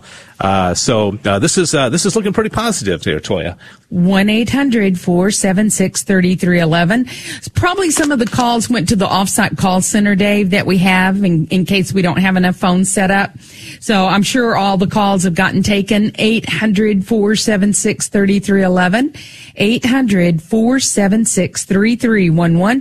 Dave, that was a wonderful outpouring. I can't wait to see what's happening, but we need the calls to continue because we still need seven thousand seven hundred sixty-eight dollars to raise toward our ten thousand dollars. Yeah, and th- that's the thing. In all the euphoria, you, you still say, you know what, we might not get this ten thousand dollars because uh, I know that there are some really good, generous people that said, they're trying to get to ten. I'm going to call in my ten dollars donation. And and thank you. We, we you know, this is what it's all about. It's just everybody doing their thing. But the point is, is that just because we have ten or eleven calls on the line doesn't mean we're going to hit this ten thousand dollars. Judy in San Antonio, five hundred ten dollars. Uh, plus, oh, five ten seventy-three includes some credit card charges. Saint Padre Pio Parish, she says Catholic Radio inspires her to do better and learn more. And she says, please pray for the repose of the soul of her father-in-law and for a new granddaughter. All right. So, um, that, that praise God for, um, uh, the, the, the new, the new granddaughter, and may God rest your, your dear, uh, father-in-law's soul. Uh, Judy, thank you for that donation. And, uh, we hope it's matched. In convention hours, we're not allowed, we're not able to say, hey, it was matched, like typically. Uh, Bill in Munster, one hundred dollars. That's his second time he's called in. He says, please pray for priests. Connie in San Antonio, uh, Guardian Angel level donation. Saint Vincent de Paul Parish. She says, please pray for my family, my sister, and my brother. And Gilberto in Gaithersburg, Maryland, listening to eleven sixty A M, one hundred dollars. One time, Saint Martin of Tours Parish, he says he learns something new every day, and pray for all of the families who are experiencing hard times right now. Um, and here is, uh, you see this, Toya, uh, our first Archangel of wow. the, of the, uh, the, the hour, uh, Imelda, Pasadena, Texas, fourteen thirty A M listener. Uh, she, she's paying the credit card charges, and she's a, uh, uh, an Archangel donor. Saint Hyacinth Parish in Deer Park. She says she is, uh, let's see, uh, she learns so much. She loves the music. Uh, with the prayers, it has changed her life completely. We were not catechized. We never stopped going to church, but we never knew the meaning of what was happening. It has been a blessing Aww. to me and my family. She says, please pray for marriages and parenting. My life is very blessed, but there are a lot of people who have issues with parenting. Families are falling apart because parents are not teaching their children about Jesus and Mary and God, and it's very sad. We are not evangelizing to each other about Jesus. And so, Imelda, I, I love your the spirit in which you uh, communicated that to the to the volunteer. You can tell she has a real heart for evangelization. Uh, you know, um, uh, Adrian was talking about that on Catholic Drive Time this morning. Is that if we have a loved one who we think is, you know, has the, the possibility of not being, you know, saved or not not going to heaven, we need to have that holy sense of, I need to, I need to talk to them. I need to evangelize. And Imelda I totally gets it. So, all right, Toya, you know, there's a bunch of other people, that, a couple more to thank. Do you see these ones? Yeah, did you thank John? I'm no, not I, sure no. where you were. No, okay. John and Pocahontas still need to be thanked. Okay, thank you. John in Kingswood, thank you so much for your fifty dollars donation. You know, instead of chipping away, we're building up, right, Dave? We're building up to ten thousand dollars, and your fifty dollars donation helped us. Saint Philip the Apostle is where he goes to Mass. Uh, he said, um, Catholic Radio has been wonderful to help him follow the Lord, and um, he wants his name announced as Rico, so sorry about that. Uh, Pocahontas, San Antonio, Texas. We've called out this beautiful name so many times. She's been a very faithful donor and listener. two hundred dollars one time. She goes to the Basilica of the Little Flower. Dave, you ever been there? No, I haven't. No, I haven't. I've, I've read, I know we've read out that many times on the air, but I've never, I've never actually been there. Oh, you really should go. It, it, it is beautiful. Prayers for her family, especially who are sick right now. So we will keep those in our prayers. And, and Dave, we're down a bit. So let me number of calls. So let me give out the phone number, eight hundred, four seven six, three three one one, eight hundred, four seven six, three three one one. Dave, do you have a fascinating fact? Uh, funny you asked. I had a feeling you were ready for well, it this morning. No, um, uh, okay. No, actually, this one I know you, you. You earlier this week you were tiring of all the animal ones, but I, you know, I love animals. I just oh, find I them. I, I find them so fascinating. Uh, and so uh, let's let's see. Uh, I like the variety. Uh, yeah, the the variety. It's here. Not that I dislike animals. Okay, I like the variety. You, you, okay, so you know. Um, I don't think this is too gross to talk about during the, the breakfast hour, but uh, you know, um, humans have red blood, right? Right. Yes. Okay. That's that's a fact, right? Okay. Uh, but not all animals have red blood. Uh, some uh, some animals have blue blood, and, right. and there's one animal that has white blood. Oh wow! Do you do you, do you want to take a um, a guess at what this is? And let me let me see. Do, do, do, do, oh wow. Uh, you know, I really have no idea. Somehow I would think maybe a fish does, but I don't know. Uh, well, okay, now, Cecil's going to think I'm just constantly talking about this to bug her, but cockroaches have white blood. Cecil's not real, she's not real fond of, uh, of cockroaches. And octopuses have blue blood. Wow, okay? Very interesting. So there you go. Kind of a gross. Yeah, didn't they use it for ink? Yeah, they do. I think so. Or they, yeah. they squirt it. Yeah, they yeah. squirted at people. Yeah, to, to no, no, no, no, no. Oh, we, oh, I mean, oh, we do. No, a long time ago. uh, let's okay. move on, Dave.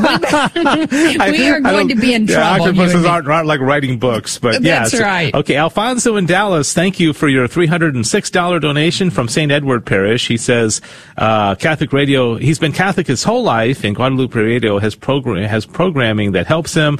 He enjoys Catholic answers and call to communion. He says, "Pray for everyone who needs prayers." Uh, Alfonso, thank you very much. Uh, Anonymous in Louisville, one hundred dollars one time. Saint Catherine of Siena Parish. It, Catholic Radio has brought me closer to my faith. And he prays. He says, "Please pray for my my wife's mother, who put her up for adoption and did not abort her. And thanksgiving for the overturning of Roe v. Wade." Amen. All right, thank you so much. Forty-four ninety-one. That was a nice little flurry of calls there, but it's, uh, it's but still we going. We need more, Dave, because okay, so Dave, we have six people on. Let's get back up to ten, eleven, twelve calls. We got enough phone calls. That line's ready for you. eight hundred, four seven six, three three one one. We only okay, Dave. We only have twenty-four minutes, and we need to raise four thousand four hundred and forty-one dollars. In twenty-four minutes. Yeah, Melanie in San Antonio, thank you. fifty dollars one time. Saint Mark the Evangelist Parish has just inspired and encouraged uh, her to keep on going. Catholic Radio has prayers for health issues for me and my brother-in-law. And she is at the what we call angel level. Any donation, any size, she's going to get that really great interview that Sean Rice did with Monsignor Charles Pope.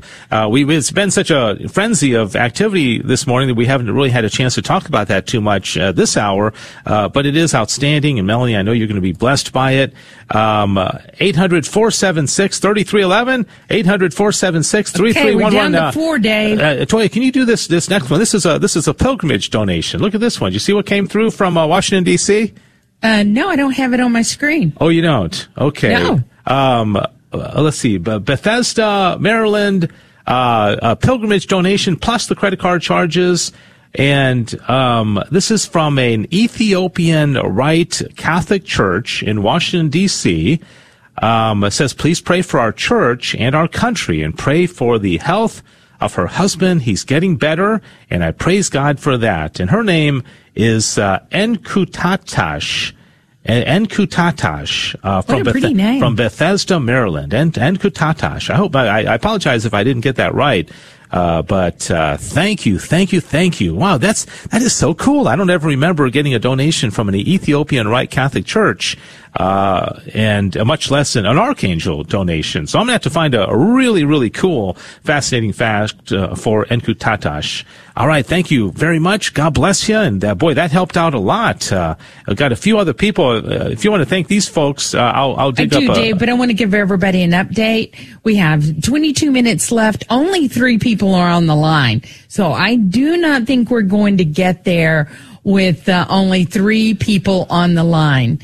Uh, eight hundred, four seven six, three three one one, eight hundred, four seven six, three three one one. We are, um, two thousand six hundred eighty-four is what we still have to raise to get ten thousand dollars because it's a contingent matching gift hour. eight hundred, four seven six, three three one one. We don't raise it. We don't get it. And we want to thank Elizabeth from Farmers Branch. Thank you for your one hundred twenty-two dollars donation. Thank you so much. She goes to Sacred Heart Catholic Church in Rowlett, Texas.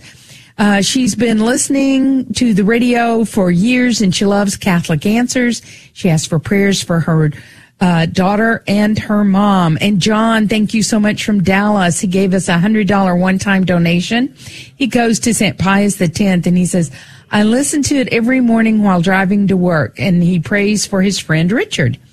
So thank you so much for those donations. Okay, Dave, it's kind of quiet. Yeah, it has gotten yeah, quiet. Yeah, we only have three people on, two thousand six hundred eighty-four dollars to raise. Yeah, and we thanked Elizabeth, right? Liz, yes, Liz I Beth? Did. Okay, Elizabeth. Yes, I did. All right, so twenty-six eighty-four. You know, this is, I, I got to say, I don't want to count the old proverbial chicks before they hatch, but this has been a, a good hour in the sense that it has flowed. We've had calls pretty much the whole time, but we are not done. I uh, want to remind everybody, if you're just tuning in, that this is a contingent matching gift, and that means that our dear friend, uh, uh, uh, well, Bridget, who is a very, very uh, just faithful and very generous supporter of the Guadalupe Radio Network, has offered up this hour a contingent matching gift, which means if we raise ten thousand dollars, she will happily give another ten thousand dollars. So this could be a twenty thousand dollars hour.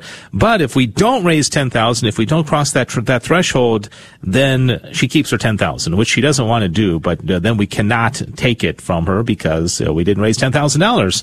Anonymous in Roanoke is helping one hundred dollars one time. K T H listener, pray for our country and those who have no one to pray for them. Thank you, uh, Anonymous. Well, now we only have two people on the line, two thousand five hundred eighty-four. That would be such a pity to get this far, get eleven calls, you know, all the excitement, and then it's like, oh, and we, we didn't get the contingent matching gift. Right. I don't think that's going to happen, but uh we still have... Well, we it might, because we only have two people on the phone, Dave. Yeah. So two thousand five hundred eighty-four dollars, we have twenty minutes left. So there's plenty of time to call in and get, make your pledge of support. And let's make this happen. If we raise ten thousand dollars, we can get ten thousand dollars. one eight hundred, four seven six, three three one one. one eight hundred, four seven six, three three one one. All right, two thousand five hundred eighty-four dollars. Only two people on the line. I, I know after a big rush like that, you know, everybody's kind of cl- you know, collecting their, you know, breath and, you know, oh, wow, that was, that was exciting. But we have got to close this out because Bridget is listening, and she, I don't know how she pays, if she writes a check or, you know, what she does, but uh, she's getting ready to, to, to pay an extra ten thousand dollars towards the G R N, but we cannot accept it if we don't get this ten thousand dollars. one eight hundred, four seven six, three three one one, one eight hundred, four seven six, three three one one. Here's uh, Brent in Pelham, uh, Alabama, ninety-seven point nine F M listener, uh, one hundred dollars plus credit card charges from Our Lady of Fatima Catholic Church there. Uh, he says, uh, Catholic radio is what I need. It's like a fresh cup of coffee in the morning. Uh, it wakes me up and gives me my daily bread. Oh, that is awesome. I, I love that analogy. Uh, he said, please pray for the people in Jackson, Mississippi that have suffered, uh, from violent crimes. And I used oh, to live gosh. in Jackson, Mississippi. So I, I, I do like, I love that, that city. So. All right, three three people now, Toya. Three okay, people. It's kind of it's going back up, two thousand four hundred and eighty-two dollars. Dave, I think we got to have one more Archangel in there, one more fifteen hundred or one twenty-five, and your name goes in the drawing for the pilgrimage of choice wherever Select International Tours goes. Okay, we got four, Dave. You know, if we could do ten one more time, I, I think we're ringing the bells. eight hundred, four seven six, three three one one. Only needs six more people to join. eight hundred, four seven six, three three one one. one eight hundred, four seven six, three three one one. And, uh, okay, yeah, we got up to four now, so this is looking very positive. Uh, really quickly, uh, Toya, here's a fun little, uh, d- double, uh, fascinating fact for our, our, our friend in D C from the Ethiopian Rite Catholic Church. Um, uh, do you know what kind of bird can fly backwards? What kind of bird can fly backwards? Yeah, and then there's also a, a type of animal that cannot walk backwards. So you got you got a bird. I am that, very befuddled. A bird, I have no a bird, idea. a bird, a that, bird can, that can fly backwards. Yeah, yeah. Wow, uh, you gotta. I got no idea. Uh, okay, I appreciate the honesty. It's a it's a it's a hummingbird.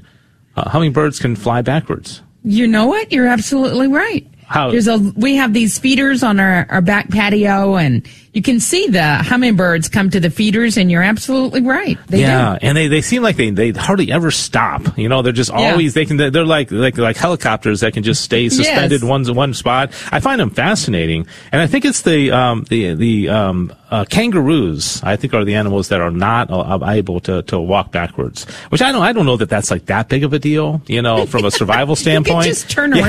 Yeah, right. I mean, it's like, okay, I can get over that one. Uh, okay, uh, Kathleen in Uvalde, Texas. We pray for Uvalde, uh, ten dollars a month at the angel level. She's going to get that awesome interview with Sean Rice and Monsignor Charles Pope, K J, K J M A listener. Uh, she's in the Perpetual Light Society. Th- thank you. eight hundred, four seven six, three three one one. All right. Only sixteen minutes. Three people on the line. This is kind of where I think a lot of people are like, whoo, they got it. Oh, this is no, awesome. On to no. the next hour. Dave, we are, you and I have seen this, this moment so many times. We're sixteen minutes till. We have three people on. My goodness, Dave, two thousand three hundred sixty-two dollars. I don't think it's going to happen with three people. No, I don't, I don't think so. And I saw a lot of, Uh, just, I just love it when we were trying to get that ten. You see, you know, this person's giving twenty-five, this person's giving one hundred. You know, Bill in Munster calls back. You know, he's already mm-hmm. made a, a donation, and you know exactly what he's doing. He's, he's saying, I want, I want you guys to get to ten. I'll, I'll call back and make another donation. Uh, so, so thank okay, you. Okay, Dave, we're up to four. Uh, yeah, this is great. You know, we, we ask and, and everybody responds. So four Dave, calls now. Let me now. ask you a quick question. I'm sorry to interrupt, but I had a donation flash on my screen. Yes. And it, And it left. So is there somebody we need to thank? I I don't think so. I'm just looking through all the, the list of uh, everybody here. I think we've thanked everybody. Okay. Uh, I, I don't um I don't see anybody that we didn't. But if I'm if I'm wrong, and I guess if you're listening and we didn't thank you, we apologize. But I, I'm pretty sure we have thanked everybody. Okay. Uh, so Dave, we have four people on. eight hundred, four seven six, three three one one, two thousand three hundred sixty-two dollars in fourteen minutes. Uh, it's an all or nothing contingent matching gift. We raise it, then we get an additional ten thousand dollars, but we're still a way to go, Dave. Yes, uh, four, one, two, three, four people, um, and again, I, lo- I love seeing these names of the volunteers because these are just good people that um, are giving up their time, taking time off work, away from their family to donate. Uh, I mean, to uh, to volunteer, I should say. Jeff, Laura, and Natalie all taking calls. Sammy is entering a call as well, uh, or taking a call perhaps. eight hundred, four seven six, three three one one, one eight hundred, four seven six, three three one one, two thousand three hundred sixty-two dollars. Uh, this is exciting, but it's not done. You know, this is uh, we're almost there. But uh, we are not quite uh, uh, there yet. two thousand three hundred sixty-two dollars. I'm, I, I agree with you, Toy. If we could just get one more person uh, to do an Archangel donation, I think that would just about seal the deal. And Bridget would be so excited. Most people would think like, oh, then Bridget has to give ten thousand dollars. I, I'm sure she is just really, she's cheering you on. She's probably praying for you that we'll get to this goal. eight hundred, four seven six, three three one one. Four callers on. I, I, my comfort zone would be if I saw the phone lines light up when we had ten people on, Dave. eight hundred, four seven six, three three one one, because I don't think we're going to get there in thirteen minutes without a lot more people joining in. Maria, thank you for your one hundred dollars one-time donation. She goes to Prince of Peace. She said, I started listening to Catholic radio recently, and I've been learning a lot. Enjoys Called Communion. Yeah, that's one of the favorite programs. And she said, prayers for everyone who is sick, and especially for those who have no one to pray for them. Okay, Dave, I think we're back up to six calls. Yeah, I know. This is, uh, and this is very unusual because normally when you get the big, big volume of calls, uh, it might even be higher than that. Is it seven calls? Boy, this is uh so amazing. Uh, there, I think there's five or six right now. eight hundred, four seven six, three three one one, uh, eight hundred, four seven six, three three one one. Oh, you know, b- by the way, uh, Toya, Joe Schuler just said, uh, the wonderful lady who called in with the uh, Archangel donation from the Ethiopian uh, church, uh, she's on their Fishers of Men committee. And so uh here's a person who donates her time, her talent, and uh, clearly her treasure as well. So that that is awesome. Uh Nathan in Pearland, Texas, uh fourteen thirty a.m. K S H J listener in Houston, one hundred dollars uh, online donation, one hundred three actually. Uh thank you, Nathan, for for going online at G R N online dot com and donating uh safely and securely. So yeah, we're up to six. This is a Yeah, this is so unusual. We just need four people. Four more. Four more people joining. eight hundred, four seven six, three three one one. And I don't know that we've ever had an hour where we got to ten twice. eight hundred, four seven six, three three one one. It's for your soul. That's what we're talking about. Catholic Radio is this share-a-thon. And we need your help and support to keep something on the air that's good for all of our souls. two thousand one hundred fifty-seven dollars. We have only eleven minutes, Dave. eight hundred, four seven six, three three one one. eight hundred, four seven six, three three one one. All right. Uh, five or six people on the line. Uh, there are at least three other people that can take calls. Uh, Anonymous and Rowena. I don't think we thanked uh, Anonymous and Rowena yet, have we? Uh, Saint Joseph Parish. No. Uh, pray for uh, the family. one hundred dollars plus credit card charges. Uh, ninety-one point five F M listener in San Angelo. And uh, Anonymous, uh, thank you. Uh, and here's Anonymous in San Antonio at the angel level uh, from Padre Pio and Saint Mark's parishes. Uh, keeps him connected with his faith. Catholic Radio does. And he says, please pray for all the poor souls in purgatory. And uh, two thousand twenty-four dollars, ten minutes to go. Uh, this is not uh, a done deal. Uh, this is a contingent matching gift. All or nothing, raise ten thousand dollars, get another ten thousand dollars. And the cool thing is, I, I love, because, you know, we see the totals of how much money has been raised so far uh, today or the the share-a-thon, and you see that big ten thousand dollars getting added on if we hit this. And needless to say, that helps a whole lot. It's kind of like our anonymous Seraphim from last night saying, I hope this helps. yeah, yeah it Every does. Little bit will help this hour to help us build up to ten thousand dollars so that we can get ten thousand dollars. eight hundred, four seven six, three three one one, eight hundred, four seven six, three three one one. Dave, you know, we're down to four calls. I still don't think we're going to get there with just four people on. Please, let's get Let's get six more people calling, and then that would give us more confidence, I think, that we would get there. eight hundred, four seven six, three three one one, eight hundred, four seven six, three three one one, two thousand twenty-four dollars. Okay, Dave, it's crunch time. Only nine minutes left to raise two thousand twenty-four dollars. Yeah, when you get down to single digits in time, you start uh, panicking a little bit, but we trust in the Lord, and we know that uh, you're responding. I mean, I, I, I just uh, find this so encouraging, because oftentimes you reach kind of a crescendo in an hour when you get to all those calls, and then it just kind of dies, and now it's, uh, you know, it's reaching back up five, again. Dave. We're at five. Uh, I, I don't think in, in the history of share-a-thons uh, we've ever gotten gone from like ten down to two and then ten again. You know, I mean, to to, to have that, so we just need that, that truly roller coaster type of ride. eight hundred, four seven six, three three one one. Any donation, any size, if you're listening right now. Uh, but the most important thing is we raise another two thousand twenty-four dollars in eight minutes. Okay, eight minutes. So one Archangel, I'm positive, will be enough to to close this out. And then dear Bridget in uh, Midland will be able to to write uh, a ten thousand dollars check added on to this total. Uh, Richard and Edith in Pearland, uh, fourteen thirty a.m. listeners from Holy Rosary Parish in Houston. says, please pray for our second son and wife and new baby expected this month. Wow, exciting times uh, for Richard and Edith. Thanks for sharing that with us, and, and congratulations. Praise God for new life. Amen. Uh, and that was a Guardian Angel level donation, and now one thousand five hundred twenty-four dollars. One, one, uh, one uh, Guadalupe donation would, would do it. fifteen thirty-one, that's exactly yes. right, Dave, the year she appeared to um, Juan Diego. eight hundred, four seven six, three three one one. Okay, we're back down to four calls. one thousand five hundred twenty-four dollars is what we've got to raise in seven minutes. And I think you started out the hour, Dave, saying this was a nail-biter. Yeah. Yeah, I, yeah, I kind of think you're still absolutely right. Okay, we're back up to five calls. eight hundred, four seven six, three three one one, eight hundred, four seven six, three three one one. Only seven minutes left. Yeah, and th- this kind of hour kind of confirms what I mean when I say I know you're out there. Because, uh, you know, when, when we are in need, when we really have to, you know, dig deep, and we ask the, the G R N family of listeners to come through, you know, you do, and you, and you, you come out, and you, and we've had, um, let's see, thirty-one calls already this hour, and we've got about five people on the line. So, you know, this, this might be a forty call hour. If, if every hour was a forty call hour, we, we'd hit every single goal.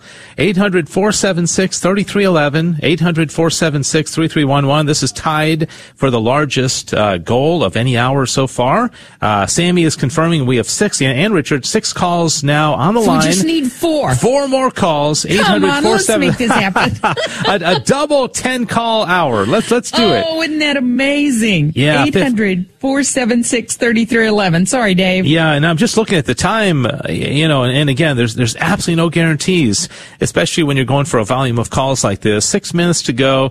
Uh, you know, somebody, if you want, you want to call in and say, uh, I'll be the, the short person. Okay, Margaret in San, San Antonio, two hundred dollars one time, uh, listening to eighty-nine point seven F M, Saint Anthony Claret Parish. Thank you. Uh, she looks forward to the, the daily mass, uh, as, uh, that is the only way she is able to participate daily. Uh, pray for her mom and other family members, especially her son. So I don't know Margaret's condition, but, or circumstances, but, uh, she, you know, the only way she can participate, maybe she's busy and got kids and, uh, but that's great. This is a, a great way to, uh, to participate in the mass when you're not able to actually be there. Uh, all right, uh, Marilyn in Dallas. Thank you. Saint Monica Parish, uh, Catholic Radio has taught her about her faith. It definitely has deepened her, her, her faith life. Prayer, prayer intentions for Veronica and John Paul. She donated a hundred dollars. Steve in San Antonio, fifty dollars. From Saint Mark's Parish, Catholic Radio has tremendously helped him, he says. Uh, pray for couples that are struggling. Uh, Steve, thank you. Uh, all right, one thousand one hundred seventy-one dollars, Toya. This is, uh, th- this is a little too close, uh, with only five minutes to go, over one thousand dollars still to raise, about four or five people on the line. We got to close this out. We got to close it out. We need some, we need somebody to just say, hey, I'll do an archangel. Sh- oh, yeah. yeah, I'll be the short person. I'll be an yes. archangel. Yeah, one thousand one hundred seventy-one dollars, five minutes are left. Uh, if the phone lines, uh, we got five or six more callers, then I think, Dave, that we would hit it. But right now we're down to five calls. eight hundred, four seven six, three three one one, eight hundred, four seven six, three three one one. three three one one. We've ra- we still need to raise one thousand one hundred and seventy one dollars for your Catholic radio station to stay on the air. eight hundred, four seven six, three three one one. All right, uh, it all comes down to the final four minutes. Four minutes is all we have. We still have one thousand one hundred seventy-one dollars. Now, in a typical hour, we'd say, you know what? You know, we've raised eight thousand eight hundred dollars, and yeah, that's a good hour, and, you know, we're going to try to get close and uh, do the best we can. Uh, this hour, the best we can is not good enough because we have to hit ten thousand dollars. There are, I think, six or seven people on the line right now. I think there's seven. All right, can we get to ten? Uh, can we get to ten calls? Three people listening now saying, you know what, I, I love this station enough. Oh, there's eight. Toy, I think there's eight. Okay, so, so somebody, we just need somebody two else more can people. Confirm, but I'm, I'm I'm seeing eight on on the um uh the the page here. Uh, eight, eight people calling in. Yeah, I You're hate right. I, I, There's I, eight I, people. I, I hate to say, you know what? I think we got it, and I'm not going to say that. Okay, I'm not no. going to say that, Toya. No, but it, this is looking positive. Two more people, Dave. Two, two we more people. Back yeah. to ten. Yeah, if we get to ten, uh, uh, that calls again, that okay, would be very exciting. Okay, we're at nine now. We oh. just need one person. Uh, one person. To get a full decade, eight hundred, four seven six, three three one one, eight hundred, four seven six, three three one one. And caller number ten, it's eight hundred, four seven six, three three one one. All right. Uh, yeah. So Sammy's confirming nine calls. So one more person. Just, uh, you know, uh, li- literally thousands of you are saying, hmm, is that me? And, uh, imagine if just, am, one, I the one? Yeah, am I, am I the one? Is that me? I just love that little in- internal conversation that goes on inside of our head all the time about, uh, you know, what we, what we should do. Uh, here's Nancy in Spring, Texas, K S H J listener, fifteen dollars a month from Presentation of the Lord Parish. Uh, she said Catholic Radio strengthens her faith, and please pray for her son, Andrew, who is in seminary and will be a transitional deacon in twenty twenty-three. Oh, all right. Congratulations. Uh, That's that, wonderful. So he is, uh, you know, uh, God willing, on his way to the priesthood. So that is awesome. Thank you, Nancy.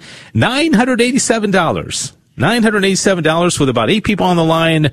What do you think, Toy? Should we just kind of let our guard down and say, hey, this is a done deal? Ring the bells. We're finished. Absolutely not. Don't count your chickens no. before they hatch, right? Yeah, that's, uh, that's like somebody running to the goal line. And so you ever seen those things where they celebrate and they throw the ball up in the air and then, you know, they actually fumbled and they didn't get the touchdown? So we are not going to uh, prematurely celebrate here. Uh, we have got to close this out. Uh, Paula in Louisville, thank you. one hundred dollars one time from Saint Anne's Capel. Uh, Catholic Radio has changed her daily prayer life. I, I try to view the world through a Catholic lens. It's really transformed me. A- amen. Uh, she says, please pray that my kids come back to the faith. Pray for priest Father Edwin, their pastor, who has been installed as the new pastor of our church. We were with him uh, last weekend at their carnival with Father Edwin. He is a awesome, awesome priest. So thank you, Paula. Uh, boy, it just keeps chipping away, Toya, but we're not, we're not there. We're not there yet. One minute to go. Carl in Denton, uh, twenty dollars. Thank you. Immaculate Conception Parish. Catholic Radio, Radio brightens his day. He listens, uh, and pray for his nephew. Uh, all right. eight hundred sixty-five. And, uh, about seven people on the line. Looks positive, but call up. Um, we, we've got to close this out. Thank you, Bridget. God bless you. We hope we get your extra ten thousand dollars. Good working with you, Toya.